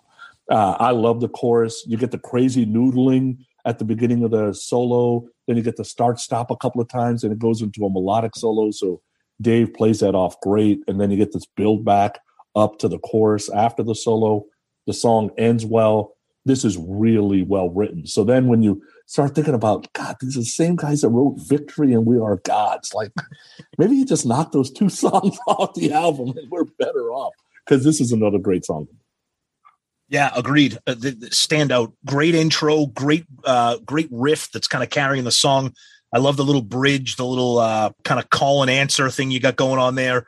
Right into the chorus, which sounds great. Again, they're getting back on their feet, recovering from those two duds that we keep talking about. But th- this shows their strength. This shows what they can do. And I think sometimes they're guilty of trying to do everything well when they should be sticking to what they do really well. And I think it's a song like this that it's got that great intro. It's got a great groove. His vocals sound fantastic. You got that really melodic bridge, um, you know, a, a solo. I think this this is a standout track for sure. One by One, written by Jona Tee, Dave Dalone, and Erik Grönwall. The singer gets in on the act. Uh, another 80s soundtrack. This time I feel like this one's off of Legend of Billie Jean. That's a great movie. Oh, Helen Slater used to be hot. Invincible, Pat Benatar. Yeah, That's she- from yeah. Uh, Helen Slater. She was the original Supergirl. Remember? That's that's right, dude. Sure do. Yes. There's some, Ooh. some good fucking Supergirl porn you can find on on uh, the internet too. I, I I know about that. Yes. oh, I'm, I'm so from what I heard. Yeah. I, I, I know not what I you speak I of. I, I, I, I, well, one, one by one, you should. And the whoa pre-chorus that's pretty cool and into the decent chorus i put uh the guitar solo in this is a little bit different this time and it's interesting it's not like the previous ones um and then after the breakdown there's some sort of like spoken words do you know what he was saying there Not a clue. I tried to figure it out. I couldn't figure it out. and then back into the chorus. It's a good song. Uh, again, um, you listen to these songs and you like, there's nothing about it, who either the guitar or the singing or the drumming or anything, the production that you're like, oh man, this is fucking terrible. Everything works. It, it now you're starting to get to a point where you like know what you're going to expect coming up. Mhm. Um, so we're getting to a groove. Let's see if it uh, will stay there with the next track.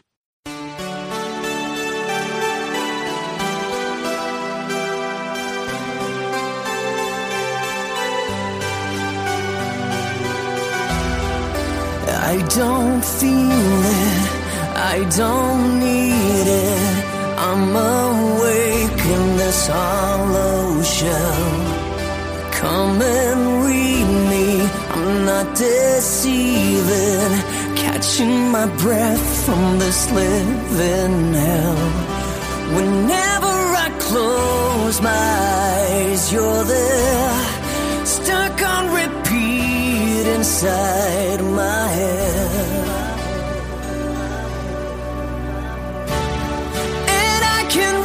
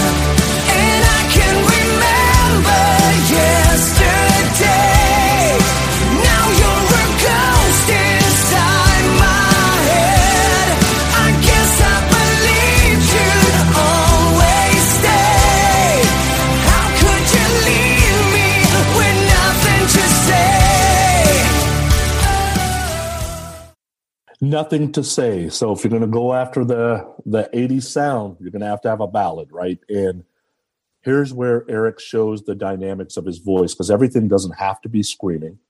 Erik does a bunch of covers online. So if you go check out Erik Grönwall, his YouTube, you'll see that he can do kind of all kinds of music. That whole line, and I can remember yesterday, dude, that was in my head for like two days straight. I kept humming it over and over and over. There is there's something about how that line is sang and that oh and then the synth goes and oh it seems so simple but it is so catchy. For a slower paced song it's written really well. All that being said i didn't like the way the song ended. I wish that the ending would have been like some sort of sort of like soaring emotion or something i don't know it just needed to build to something it kind of just ended flat for me so i i like the whole song except for like when it kind of comes to the end Yeah, th- this is a song where the the stuff that's good in it is good, and the stuff that's bad is bad. And the first right off the bat is that that intro when you first you're like, "Oof!" The, I get that you like your synth, but yeesh, that that's a little too much right there for me as an intro. Erik sounds great. Um, it's got a nice melody. The chorus, way too much synth for me here, and that that part where he's doing the oh, I know at the beginning when it's just him and and the synth kind of accompanying it it's ah, it doesn't work. When the song picks up a little bit more and the music is kind of backing him as he is showing his chops vocally you know a little bit of a different tone i i just think there's too many things wrong with this song for me to have it kind of overcome the things that I that I think are good on the song. It, it's just it's too much all over the place for me in terms of the melody and the vocal. That it, it's it there's too much going on there for me to really be a fan of this one. Nothing to say, written by Jona Tee and Dave Dalone. I think this is a great song. Uh, it's right here next to you by Richard Marx, which is probably why I thought Sonny would really love this song. Oh, maybe Uh, that's why I don't like it. Okay. or maybe why Tom wouldn't like this song. Uh, the vocals are great. Uh, th- you know, it's very kind of bad Englishish. Um, I don't know. I, I just, you know, even the lyrics are pretty good. How can you love me with nothing to say? Uh, leave me with nothing to say. It, it's a, it's a good ballad. I think it's solid. The production's great, and the vocals really carry this tune. It's uh, something that does stick with you, though, Sonny. Like when you hear, for me, it's very difficult when I hear a new band and you get an album that you guys give me that I don't own, never heard, to play all the songs and be like, they're not, they're all bleeding into each other. I can't remember what fucking song was what. So, all right, I catch the chorus, but how did the beginning of it go? How did this go? Like this one, I kind of stood out, and I remembered this one. So I'm I'm really fond of this song. It's a it's a very good song. Uh, let's go to the next one.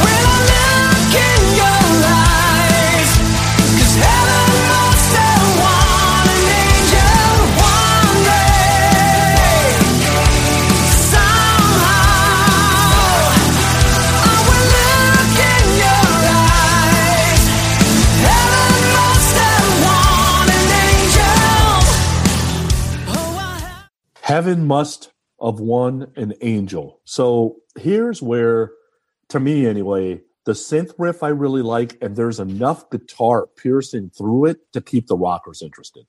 Um, man, I, I was listening to this the other day. I'm like, oh my God, I could hear Lou Gramm singing this song. Oh my Mhm. God, this could have been a foreigner song. And this would have been a top 10 hit in the late 80s if this is Lou Gramm singing it. So I'm always talking earworms, and I'm going to go talk about a specific one here.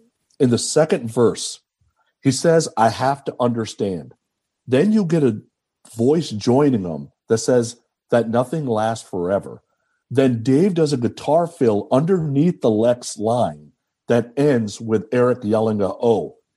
I'm telling you that that earworm is most likely super constructed, but it's very, very unique. And this is mm-hmm. the kind of stuff that the Swedish guys are doing to keep you interested if you like that bang zone of music that we love so much. Um, no guitar solo, didn't need one. Dave's doing some noodling on the uh, on the way out, but this is a bona fide hit in the late '80s to me. yeah, we share a lot of the same sentiments. One of my one of my notes here is would have been huge in the 80s. That's what I have written down. My other note that I have written down here is the song title is ridiculous.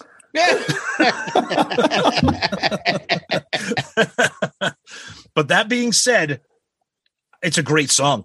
It's it really is. Uh, It, it's got a wonderful groove to it. The verses are terrific. The chorus melody is great. His voice sounds great. It like you said, if Foreigner is singing this, or uh, another band like that, you know, another melodic rock band. You know, we mentioned Survivor. This has hit written all over it.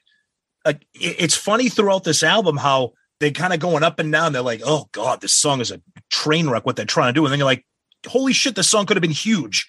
so they, they're they're trying. They're trying. Um, but yeah, standout track. But my God, that song title. This is just as bad as bad English with heaven as a full letter word. Enough with the heaven. Heaven's on fire. That's it. That's all I want to hear. But you can imagine, right? They're sitting and they're all right. What's what's going to be the title of the song? Well, we can name it Heaven. You mean like Warrant, Yeah. like Bryan Adams? Oh, we can name him Angel. Well, you mean like Aerosmith? Yeah.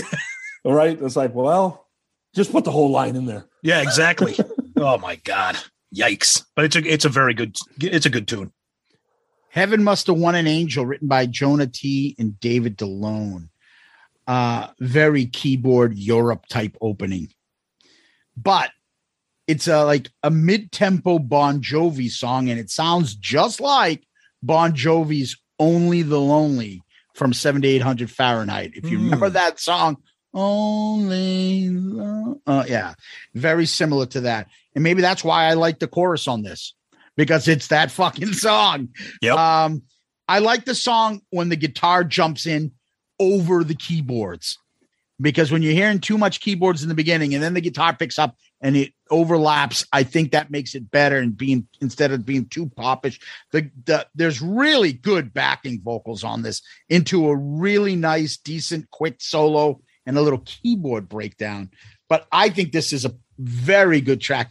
I, I don't know. The title doesn't bother me that much. I just thought they could have worded the phrase a little differently. Heaven Yeah. must have gained an angel. Could too many nicer. words. Yeah, he- gained an angel, won an angel.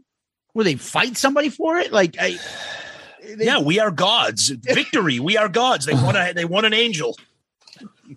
That's it. All right, let's go to uh the uh side two of Animalize. They're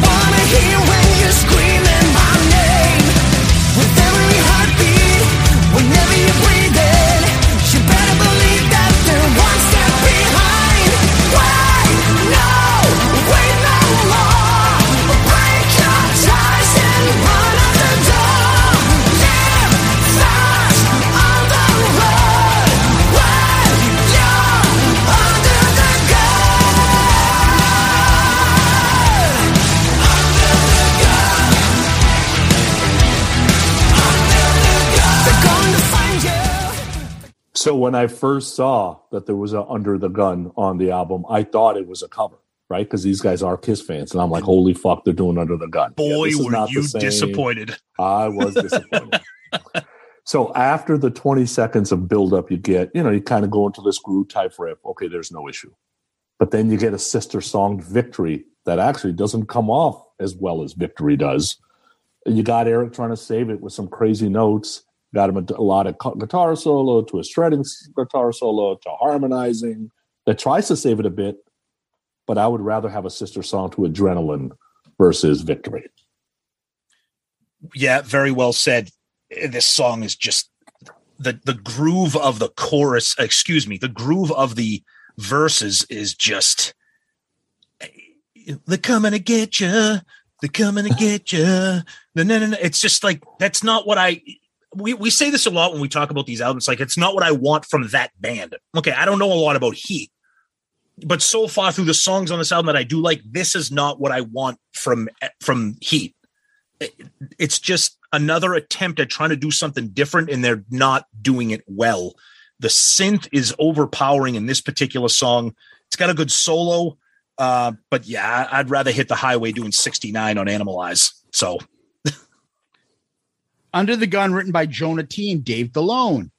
Um, love gun drums in the opening into a Mhm.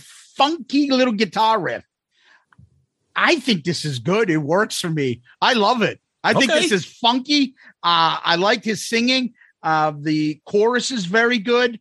Uh, it's a really good solo on this one as well. yes. Yep. Um, yeah, I, I mean, I, I get what you're saying. Sister song, a little bit of victory. The chorus is in the title is, is just so much better.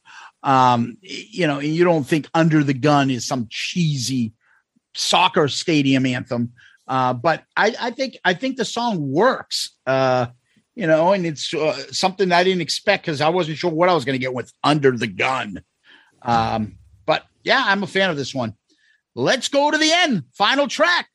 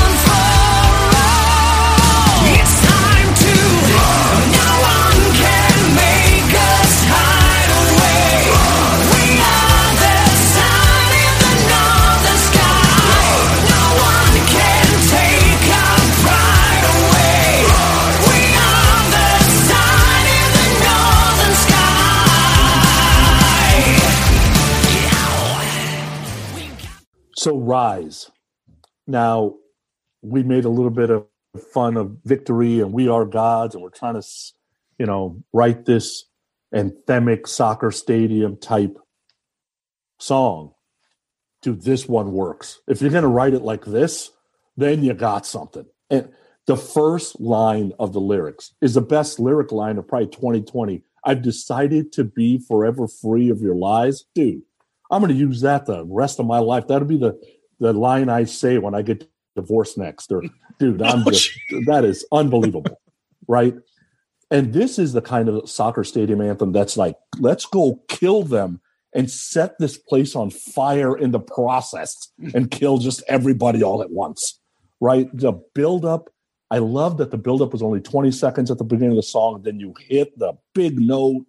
The pre chorus is outstanding. The call and answer type chorus the earworm here. Dude, at 142, everybody hitting the same note after the first line of the second verse. That's that earworm. You, you can't get better than that.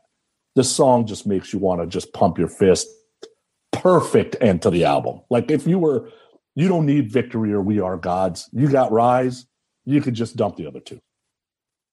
Uh, totally agree. Great way to end the album. If you're going to do a, a stadium style participation, you know, pump up jam here, th- this is it. It's got that synth intro that kind of, I'm just like, ah, again with this. But the music rips. Uh, the chorus, it's got that big, powerful stadium style chorus. This is, you said it perfectly. This is well done where they really screwed up with victory. They corrected themselves on Rise. It, it, it- it's a powerful tune and it's a really great way to end the album because nothing's worse than when an album ends on a thud, and that this album does not end on a thud with Rise. Rise, written by Jona Tee. and Dave Dalone. We rise. That rise, can you imagine? That's probably like a hundred vocal tracks. It oh, feels Oh, it's like so, it. it, it's so layered. Yeah, agreed. yeah. yep 80s soundtrack at its best. Totally. And move over, raise your glasses. I've got a new high school hockey football team championship video song. this song fucking rocks. So this is one of the reasons why I love doing this show. Never in a million years would I ever have come into this song. I just wouldn't have. And the fact that now this song is in my catalog, I will be forever grateful to you, Mr. Sonny Pooney, for introducing me to this. It fucking rocks. Its song is awesome. Uh, this and Halestorm and Liz uh, Lzzy Hale's ass in the first album. Not not so much lately. um, oh. um, but regardless, the chorus, this is like melody at its best. Mhm. The pre-chorus, sooner or later, you will burn. Oh my god. Well done. Oh, it's just fucking awesome. We are the sign in the northern sky. Oh, Settle, settle down, Erik. it works. It works. I want to go to Sweden and, fight the fucking Finns right now. Woo! Like, holy shit. This song is awesome. Wow. So, yeah. Spoiler alert for Zeus's rankings. I don't know where it's going to land. But what a way to end an album. I think they should have done it backwards. This should have started the album. Because Yep. if you heard this in the beginning, you'd be like, holy fuck. Um, great way to end the album. Anyway, um, that's H.E.A.T 2. Final thoughts? Sonny. All right, so my final thoughts are going to go in a couple of different places since we're talking about a new band. So just follow me here. I was thinking about this whole question is rock dead? And to me, that's really three questions, right? One is will there ever be another rock star like as big as a Freddie Mercury, Robert Plant, Gene Simmons, Stephen Ty- That's a no. Second question, will there ever be another Zeppelin, Stones, Kiss, The Who? That's a big fat no. That's not going to happen is there still rock music out there that's awesome to listen to that you can get excited about? That's a big yes for me. But the problem is you got to have time and you got to be willing to give it a chance. So one of the reasons I love doing the podcast is it's another way for me to find new music. So what I would encourage the listeners to do is if you just don't have time for new music, you just got to connect with somebody that has a similar taste to you that does have the time for new music that can put it in front of you that you might like. Tony does a lot that for me. Uh, the podcast in itself does that that a lot for me. So if you can find that, then that'll definitely get um, you kind of interested in some of the new music. I'll tell you, European bands. If you like power metal, go check out New Horizon. If you like symphonic metal, go check out Amaranthe or Battle Beast. If you like melodic rock, H.E.A.T, Eclipse, Crazy Lixx. If you like more of the survivor type rock, go check out Nestor. Like there are plenty of bands to go check out, but I'll tell you, somebody like H.E.A.T, I mean, who knew? In my 50s, I find a band that I absolutely fucking love that I wish would have been in my catalog for the whole life. And it's one of my top 20 bands of all time because I listen to H.E.A.T and Eclipse constantly. I they check all the boxes for me. I love this band. Yeah, I don't think rock is dead. I think, like you said, it's just hard to find the time. Um, you know, I've mentioned this before that I, one of the reasons that I continue my subscription to Sirius XM is not necessarily because I listen to it often. Uh, it's because when I do listen to it, there's a ton of stuff I find where I'm where I'm like, oh, I didn't, I don't, I, I don't know who this band is, and I'll just throw on, you know, like Sonny. Sometimes you say you go to Spotify, you know, top hits. I'll open up Apple. I subscribe to Apple Music. I'll do the same thing throw a couple songs in there. I'm like, holy shit. You know, that's kind of what happened with Chevelle 20 years ago. I own every single one of their albums. I've seen them in concert. I try to follow them around as much as I can, but of course, they're not coming around here really anytime soon. They're playing with Korn, who I'm not going to see. Um, but there are bands, the music is out there. It's just you have to have the time and the energy and the patience to do it. And obviously, we're, we're, you know, we don't have that kind of time that we used to. And not to mention, too, there's so much out there. When we were growing up, you had the radio and MTV. That was it. So you had no choice but to like Bon Jovi, Slippery When Wet. You had no choice but to like Appetite for Destruction. Now you have to go out and seek things, and that's difficult. Um, so yeah, but your other points, yeah, those those, those iconic frontmen, legendary bands, no. But back to H.E.A.T. It's an interesting band. There's a uh, the Swedish sound is really not something that I kind of go, go towards. Um, you know, with the synth and some of the not really symphonic, but that's the quote unquote like super melodic stuff that kind of gets carried away. You know, we've kind of joked about you know settle down kind of stuff with this album. Um, but with this particular album, you know, it, they're trying to do everything, I think, and they do a lot of it very well. But when they swing and miss, the misses are really, really big. And that's to me that that hurts the album from being like a for me an excellent album. You know, we've talked about those. But the things that they do well, they do very well. The things that they don't do well, they're poorly done for for me. Um, but I will say this: I'm thrilled that Sonny picked this for multiple reasons. It exposed me to a band that I know that he loves, and it kicked open the door on Album Review Crew. We had kind of pushed it a little bit with the Eagles. We had kind of pushed it a little bit more with Prince and Purple Rain. Now the door is wide open. Now the album does not have to be a platinum album or a, or a, a million al- you know million seller or a gold album. Now we're just gonna you know we can have fun now. But no, that that's that's where I'm with this. So Zeus. All right. So a couple things I want to talk about with Sonny uh, brought up, and I think this is, um, you know, this it- It's funny because I I would love to have a long time, like a long uh, available time to discuss this, and it, maybe it's a maybe it's a it's going to be a a live cast episode for us that we all talk about new music and all that stuff, and uh, the easier thing for us. How did we find?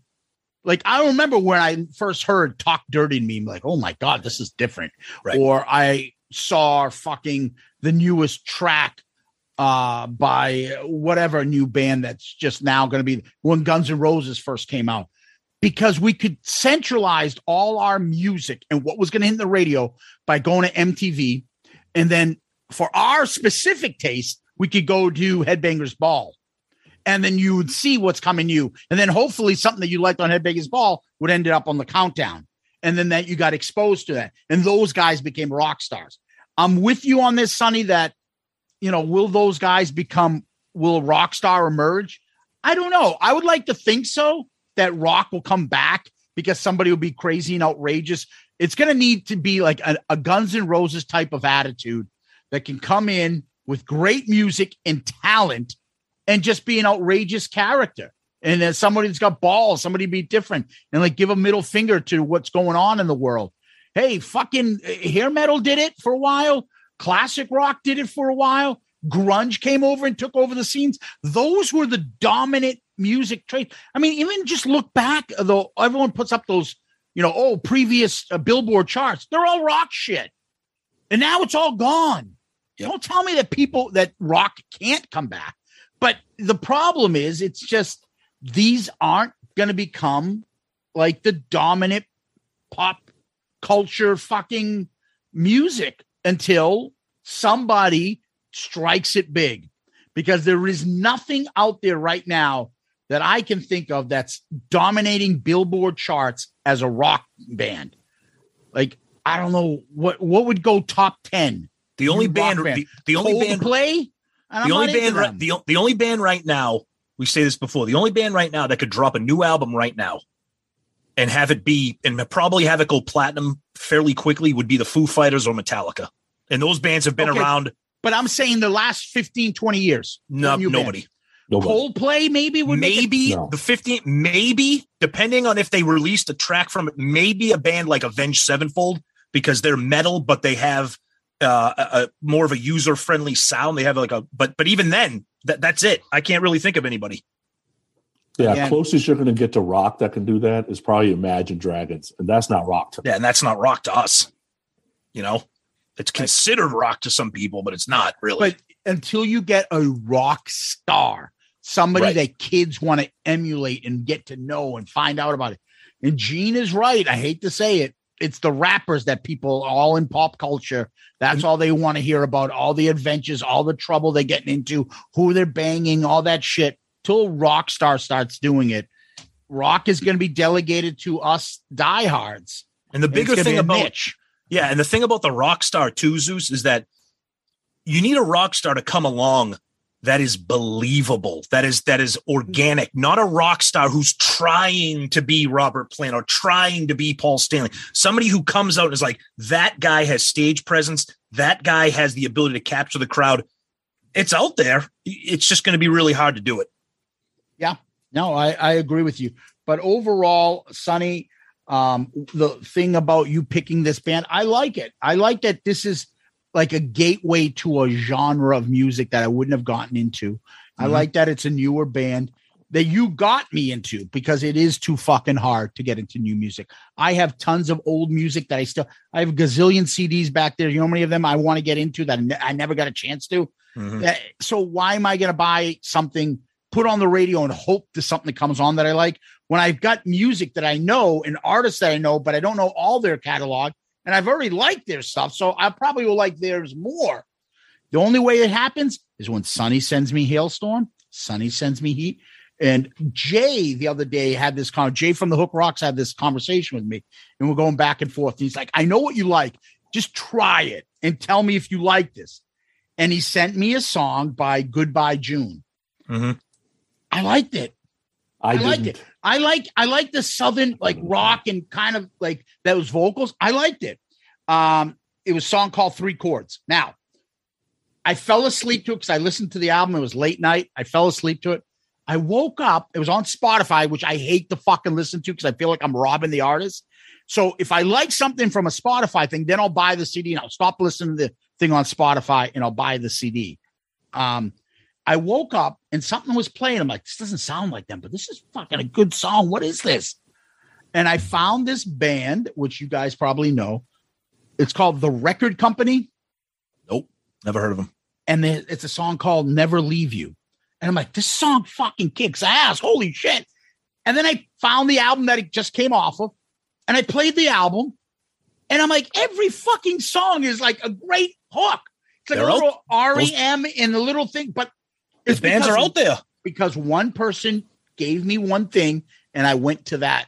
That's right. I can do that. That I will do, but I'm not listening to fucking new shit radio, fucking playing 40 songs and I like maybe two of them. Right. I'm not doing that. So, Yeah.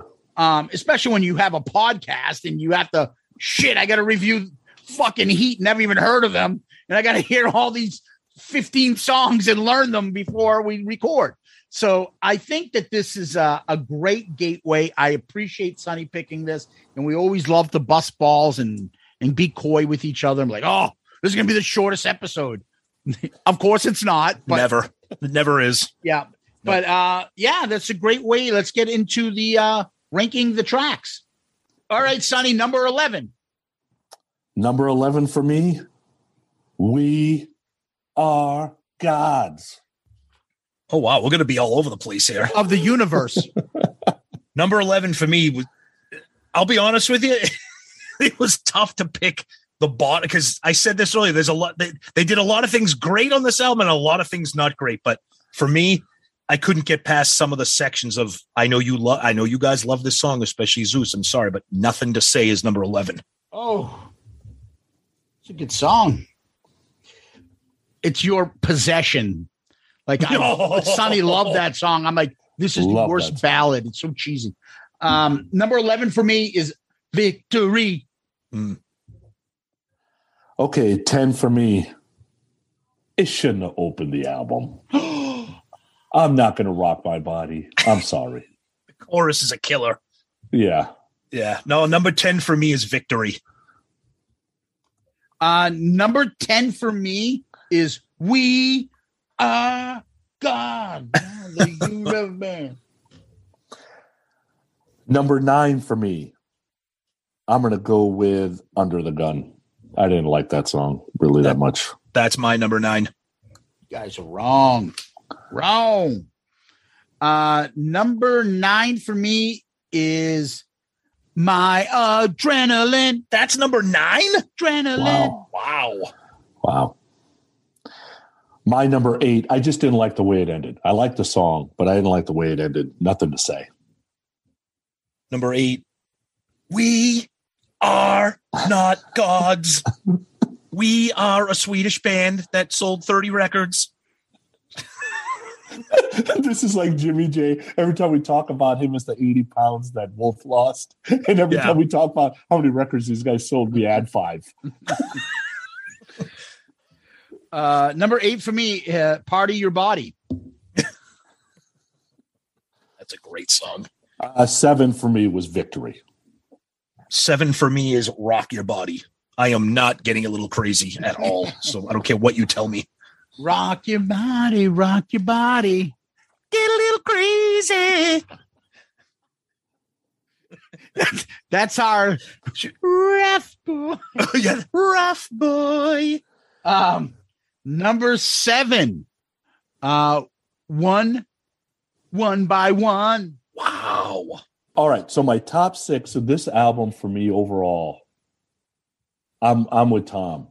The one the songs I love, I absolutely love. The songs I don't like, I won't listen to much. Mhm. And the top six I listen to constantly. But my six is Heaven Must Have Won an Angel. Six for me is adrenaline.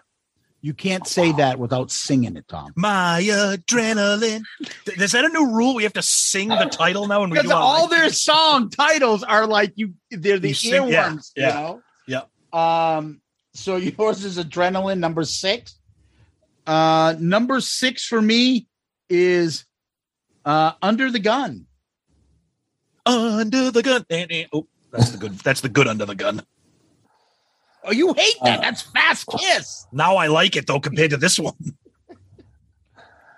My number five, Dangerous Ground. My number five is Heaven is a four letter angel or whatever the fucking title of this song. Heaven must have won me a something or other. Big, It's a it's a good big fan of the song, are you, Tom? it's a good it's a good song, but that's like the worst song title ever. Uh, number five for me uh, is uh, Dangerous Ground. Wait, what is it? Running on. Dangerous, dangerous ground. Correct. Gotta do shoulder See, shake. the, the repeat of the word. It, it Exactly. works. That's- just so, to make sure people understand. Yeah, yeah, Yeah. Uh, my number four is We Rise, Oh wow. Okay. fully number four- erected.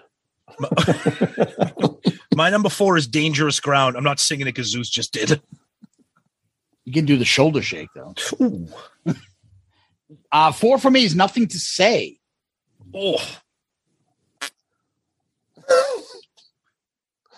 My number three is One by One. Three for me is Rise. You guys are insane. Um, number three, um, Heaven must have won an angel. My number two is Adrenaline. Adrenaline. Mm. I don't know why you guys don't like that song. That song is awesome. Number two, Come Clean. Why are you saying it like that? Sound like Arnold. Come clean. You must come clean with the heat. You Hey, were the give me give me an H, give me an E, give me an A and a T. It spells heat. come clean. You're the one who ate the cookie. uh, number two for me is come clean. So that makes my number one Come Clean. And that makes my number one one by one. One, one by one. Number one, and by far the best song, and you guys are all insane. And one of the better songs that we've reviewed in a while is Rise. Wow. Zeus very emphatic about his love for that. That's right. Woof. All with, right, the, so with, the, with the Northern Sky, Tom. That's true. we have a tie for number four between Dangerous Ground and Heaven Must Have Won an Angel. Our number three collective was One by One, two was Rise, and one was Come Clean. Wow. Okay. Good way. Well, Yep. now we get into the actual album and we review that against previous albums. We start first with the album covers. Yes. Yes. Uh, I will read off all the albums that we've done so far. So for any new listeners out there, Mm-hmm. uh, in chronological order of what we have done. Appetite for Destruction, Slide It In, OU812, Superunknown, Pyromania, Load, Piece of Mind, Bon Jovi, Blizzard of Ozz, Jar of Flies, Winger, Single Soundtrack, Mechanical Resonance, Odyssey, Halestorm, Detonator, Highway to Hell, Once Bitten, Look What the Cat Dragged In, Hotel California, Back for the Attack, 10, Bad English, Down to Earth, Shout at the Devil, Slave to the Grind, Purple Rain, and Heat. Sonny, what do you got for your album cover here for Heat? So my top five right now, I got Once Bitten at five, Hotel California at four, Purple Rain at three, Slide It In at two, and Piece of Mind one. Um, I like the I like the cover, you know, but it is really just the logo. So I put it at number eighteen, um, right above Detonator because that album cover album period sucks, and uh, right behind Pat, Bad English. So number eighteen for me. Okay. Uh, so my top five for rankings, my number five is Appetite for Destruction, four Piece of Mind, three Highway to Hell, two Blizzard of Ozz, and one Purple Rain. Uh, the Heat logo, I'm looking at the rankings here. It's, it's kind of reminiscent of what's going on with the Mechanical Resonance logo, you know, kind of the, the, the metal and the sparks and stuff. Uh, it's a good logo. Uh, I'm actually going to put it at 15. I'm going to put it below Halestorm and above the Women of Poison. Look what the cat dragged in. All right. Uh, I had number five for me, slide it in, for piece of mind, uh, three, appetite for destruction, two, Blizzard of Ozz. Number one, I have Hotel California.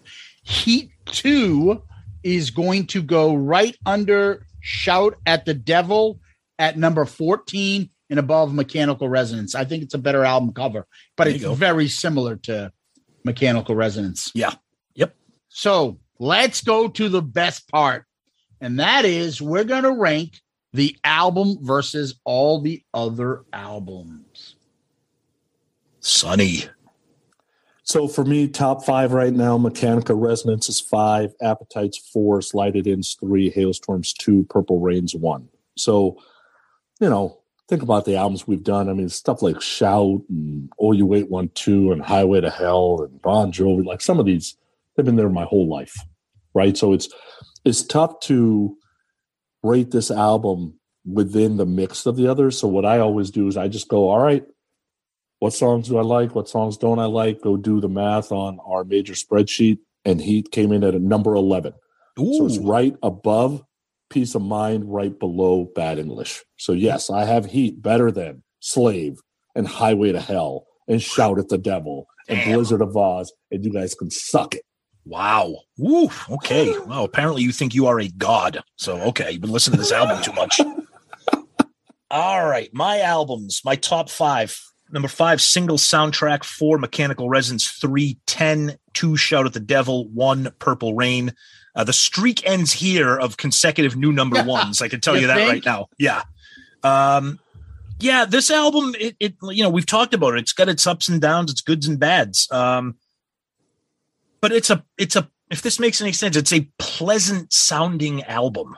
You know it's not like an intrusive album where it's like ah you know if you if i'm going for a run or something this is actually a fantastic album to go running with uh, as a soundtrack. It's really good. Uh, but that being said i'm going to put it again sonny said it we're, we're reviewing some of the most iconic albums of our lives. Um, this is going to go at number 22 for me. It's going to go below OU812 and above Down to Earth. 22 out of 28 for me. Okay. All right. For me, my top five Back for the Attack at five, Appetiti at four, Pyromania at three, Blizzard of Ozz two, Hotel California is number one. Uh, where am I putting Heat? I am putting Heat um, at 24, above Odyssey, below Ooh. Halestorm. And every time I look at this, I'm like, how the fuck do I have this album here? I like, I, I should have changed that. Well, it's Um, funny that you say that because I always bring that up if we had a mulligan. Because you remember, we're ranking these at the time right now. So Yes. in like two months, I might be like, well, Heat should be higher than this because I've been listening to it since we did the episode. But that's why the, the, when you look at the rankings, sometimes you're like, what the fuck? How is that there? Yeah, I would have put Halestorm much higher. Yeah. Uh, I would probably drop Bad English a little more and Purple Rain a little more. Um, but it, it's you know it's the time of when we actually listen to it. That's where we put it. So yeah, that's uh that's Heat 2. Electric Boogaloo. So let's go to this.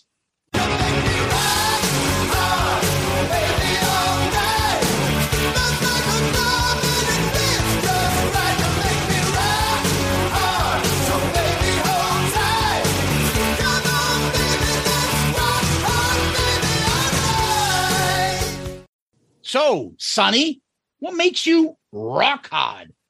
You mean fully erected? Yes, Um, exactly. Yeah. So I chose an interesting one today because every time I type heat, the band doesn't come up, the movie does. And I'm like, Yes. you know what? I absolutely love that Oh. movie. Great call. I Oh. love that movie. So if you haven't seen the movie Heat from 1995, it's basic. Uh, it's a must watch. It's basically cops and robbers turned to eleven. Yeah, Pacino's the good guy. De Niro and Kilmer are the bad guys. Um, this movie is actually based on a real story that happened in the 60s. Michael Mann, who's a writer and director, wrote it in 79, pitched it to TV, made a TV movie that flopped, and then went to the big motion pictures with it with these actors. I mean, Pacino, De Niro, Kilmer, Jon Voight, Ashley Judd, Jeremy Piven. I mean, it's Tom Sizemore, big, big names. God damn, this is a good movie. When was the last time you guys saw this movie? It's been a while, but the movie's fucking legendary. Oh man, I would Legendary. say about a month ago, it was on and somewhere, and I watched. You know, when you get in, when that's on, you stop and watch it, right? Yes, you yes yeah, you do. Yeah, yeah, And and brother, you're going down. yeah, yeah. So good. well, well, you know, the flip side to that too. So, so let me ask you a question. For me, it's better than Goodfellas. Oh, Better that's or worse than insane. Goodfellas? That's insane. That you that you need that that's insane. Yeah, So I like think I Goodfellas think better. I like Goodfellas, but I think Goodfellas is way overrated. for That's also everyone. insane. I, I'm sorry, Ray Liotta is to me is like, oh my god, I just I don't like it. I don't like it. If it and it doesn't, uh it, it doesn't even come close to The Godfather. I'm sorry, but everyone has Goodfellas as like Different Like kind of of movie. greatest- Yeah, The Godfather Yeah, is on a, is on his own not island. Well, Sonny hates The Godfather, so here we go. dude. I ra- I like Donnie Brasco better than fucking Goodfellas. I I love Donnie Brasco. I love Oh, that movie too. But Zeus, Goodfellas or Heat? Heat. Oh my god, what is happening to this world, Brother. Show me, show me. And he's flipping out at fucking Tone Loc and the other guys. God damn. Yep. Tone Loc is in that movie. That doesn't Yep. make it good. He's also an Ace Ventura. Henry Rollins is in that movie. Yeah, he gets his doesn't fucking it good. head beaten, man. Yeah. All right, for me, this is this is an easy one for me. 'cause I, I, I was, uh, you know, talking about it on my social media. Uh, the new Batman movie, simply called The Batman with Robert Pattinson. Uh, it's my favorite Batman movie, and Robert Pattinson is my favorite Batman. Now, this comes from this comes from somebody who has been obsessed with The Dark Knight. Which, if we're talking overrated movies, I'm going to say it right now. Heath Ledger carries the legend of the Dark Knight. The movie's great. Don't get me wrong. It's a fucking amazing movie. Christian Bale's good. Heath Ledger is great. I'm sorry. The way the story is told in The Batman with Robert Pattinson, it's like a crime thriller mystery. My, my, I saw it with my son. He even said it too. And then we read it about it in some other reviews. It's almost like watching like a Zodiac killer type of movie because there's an actual legitimate plot to it and it's an engrossing plot. The acting is fantastic. Robert Pattinson is great. The writing, the action sequences. I used to think the best car chase scene I've ever seen was the car chase in The Dark Knight. Well, the car chase in The Batman is fucking better than the one in The Dark Knight. It's got some of the most unbelievable action set pieces you've ever seen in a movie. So for those people like, oh, I don't like superhero movies, you do not have to like superhero movies. You don't even have to like Batman. Go see this movie. And I am somebody who has very, very big like ADD with a movie where I have to like pause it and look at my phone or go upstairs, go to the bathroom. This was a this was a this movie was three hours long. My son and I didn't move for the entire three hours. Go see it, the Batman. Go to him. Exactly. Uh, the best car chase ever is in Gone in 60 Seconds. Never saw it. Oh my God. Never saw it. But then you have the best shootout kind of car scene, all that shit was In in Heat. heat. Was in heat. Heat. No, Yeah. that's the best shootout scene ever in Heat. Yes. When Dude, he you need to go watch Gone in 60 Seconds. It's Okay. a great movie. Okay. When he's walking out of the bank and then It's- he just notices the first one he knows and he Unbelievable. unloads. Oh, yeah. It's so good. All right. So mine is uh something that we discussed last time. For some reason, we we I, it got into um Ali and I the movie, and I talked about there's a song on there that was done from the soundtrack and was a remake of Sam Cooke. Mhm. Uh, bring it on home. So the, I like fucking some somebody's listening at all time. All of a sudden, there was a documentary on Netflix. It popped up right up top, remastered the two killings of Sam Cooke. Wow. which is so good. I watched it. Um, it's about an hour and 15 minutes on Netflix. Uh, look, I think Sam Cooke is a brilliant. I think his vocal stylings is brilliant. Um, a great one, if not the greatest soul singer of all times. A lot of his stuff in his background, I didn't really know.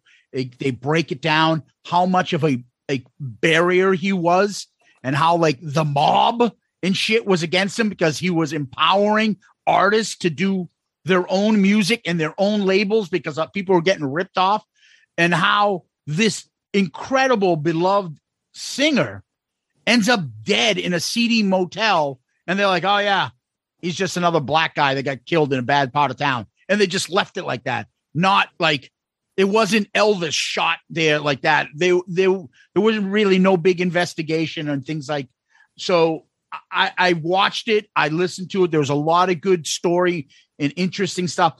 Sam Cooke in, is one of those big name in in music that even if you don't like his music, it it it's kind of uh, changing for pop culture, and uh, it's historic.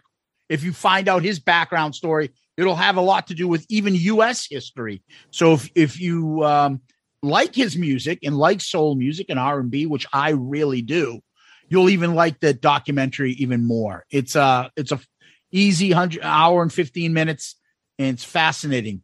And there's uh, a movie out which I haven't seen yet, which is what is like I guess his famous line was, I think it was like like I don't think it was bitch, but bitch you shot me. lady lady you shot me. And I think they made a movie of that which just recently came out.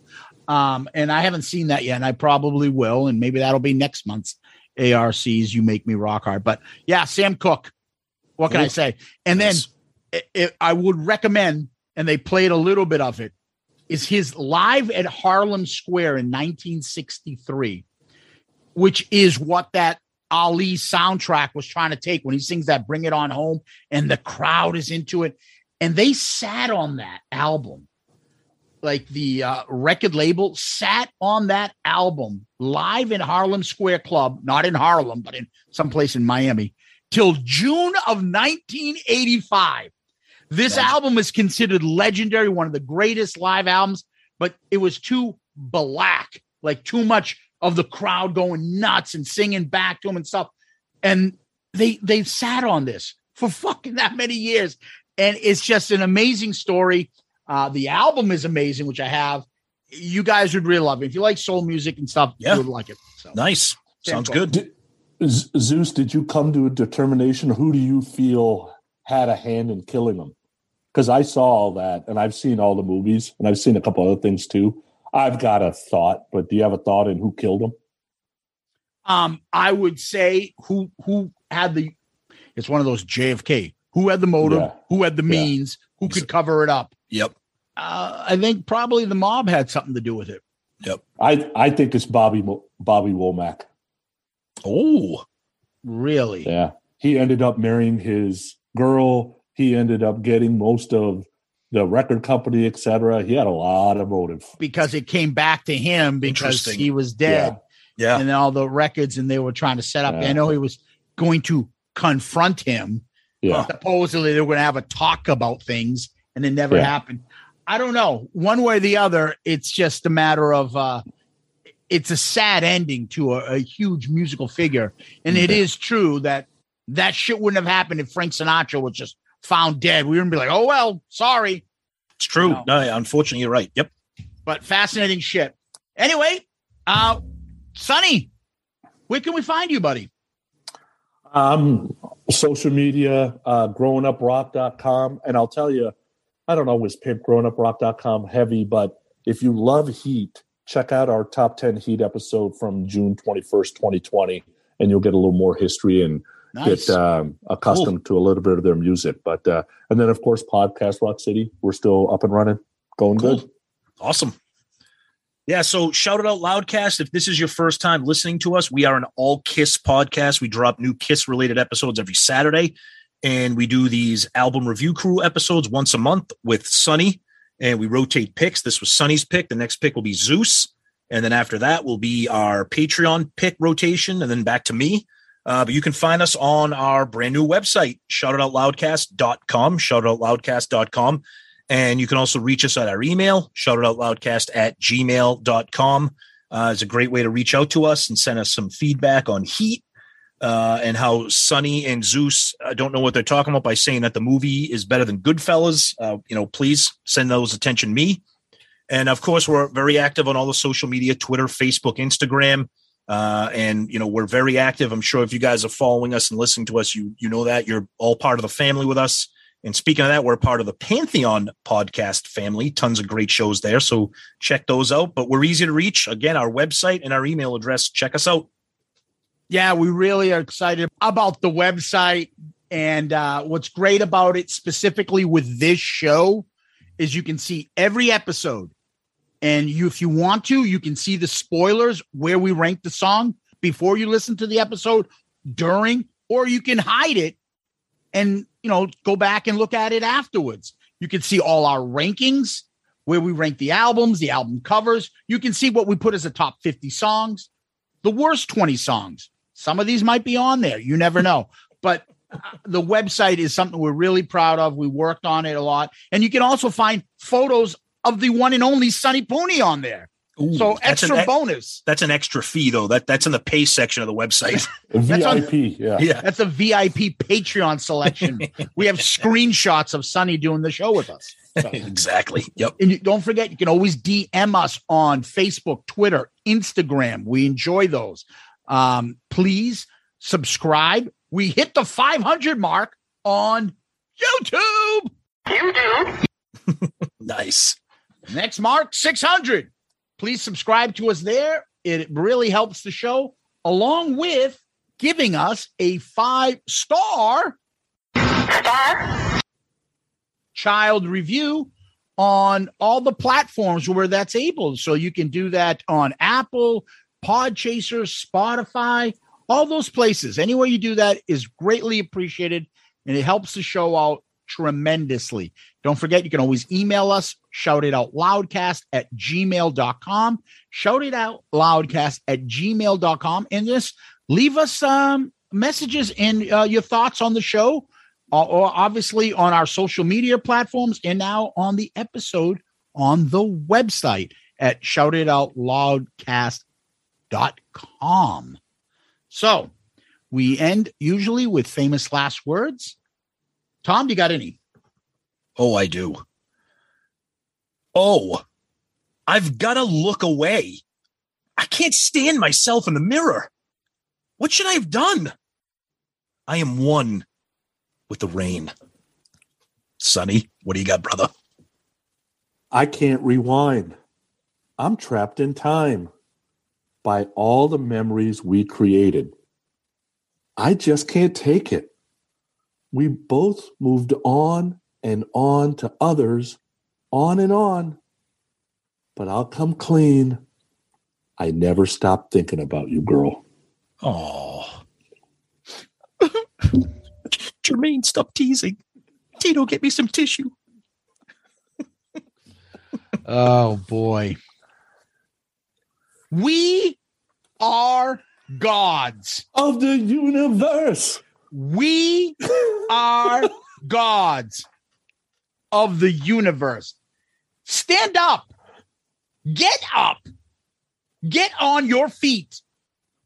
We're not going to make believe because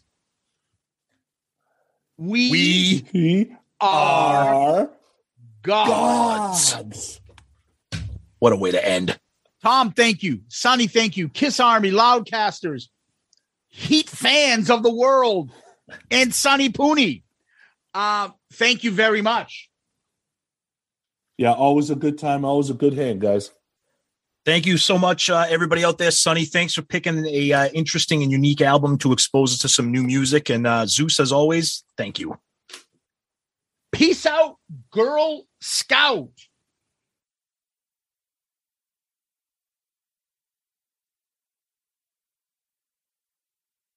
I just. Why'd I get mixed up with that bitch? Because she got a great ass. And you got your head all the way up it. Jesus. When I think of asses, woman's ass, something comes out of me. It's NFL draft season, and that means it's time to start thinking about fantasy football. FantasyPoints.com features industry leading experts and prognosticators using proprietary hand charted data to help you score more fantasy points. FantasyPoints.com is the place to go for whatever kind of fantasy football you play. Whether you play fantasy football, daily fantasy sports, or do a little bit of everything, Fantasy Points has the meticulously researched content to guide you to victory. And why wait for the fall? Fantasy Points also covers the new spring football league, the UFL. Join the guru, John Hansen, Scott Barrett, Joe Dolan, and other massive names in the fantasy football universe with an exclusive offer. Use code Pantheon for 15% off any fantasy points package, including the all in package, with access to every article, tool, and data nugget that Fantasy Points has to offer. That's fantasypoints.com and code Pantheon for 15% off at Fantasy Points. Fantasypoints.com. Code Pantheon. Score more fantasy points.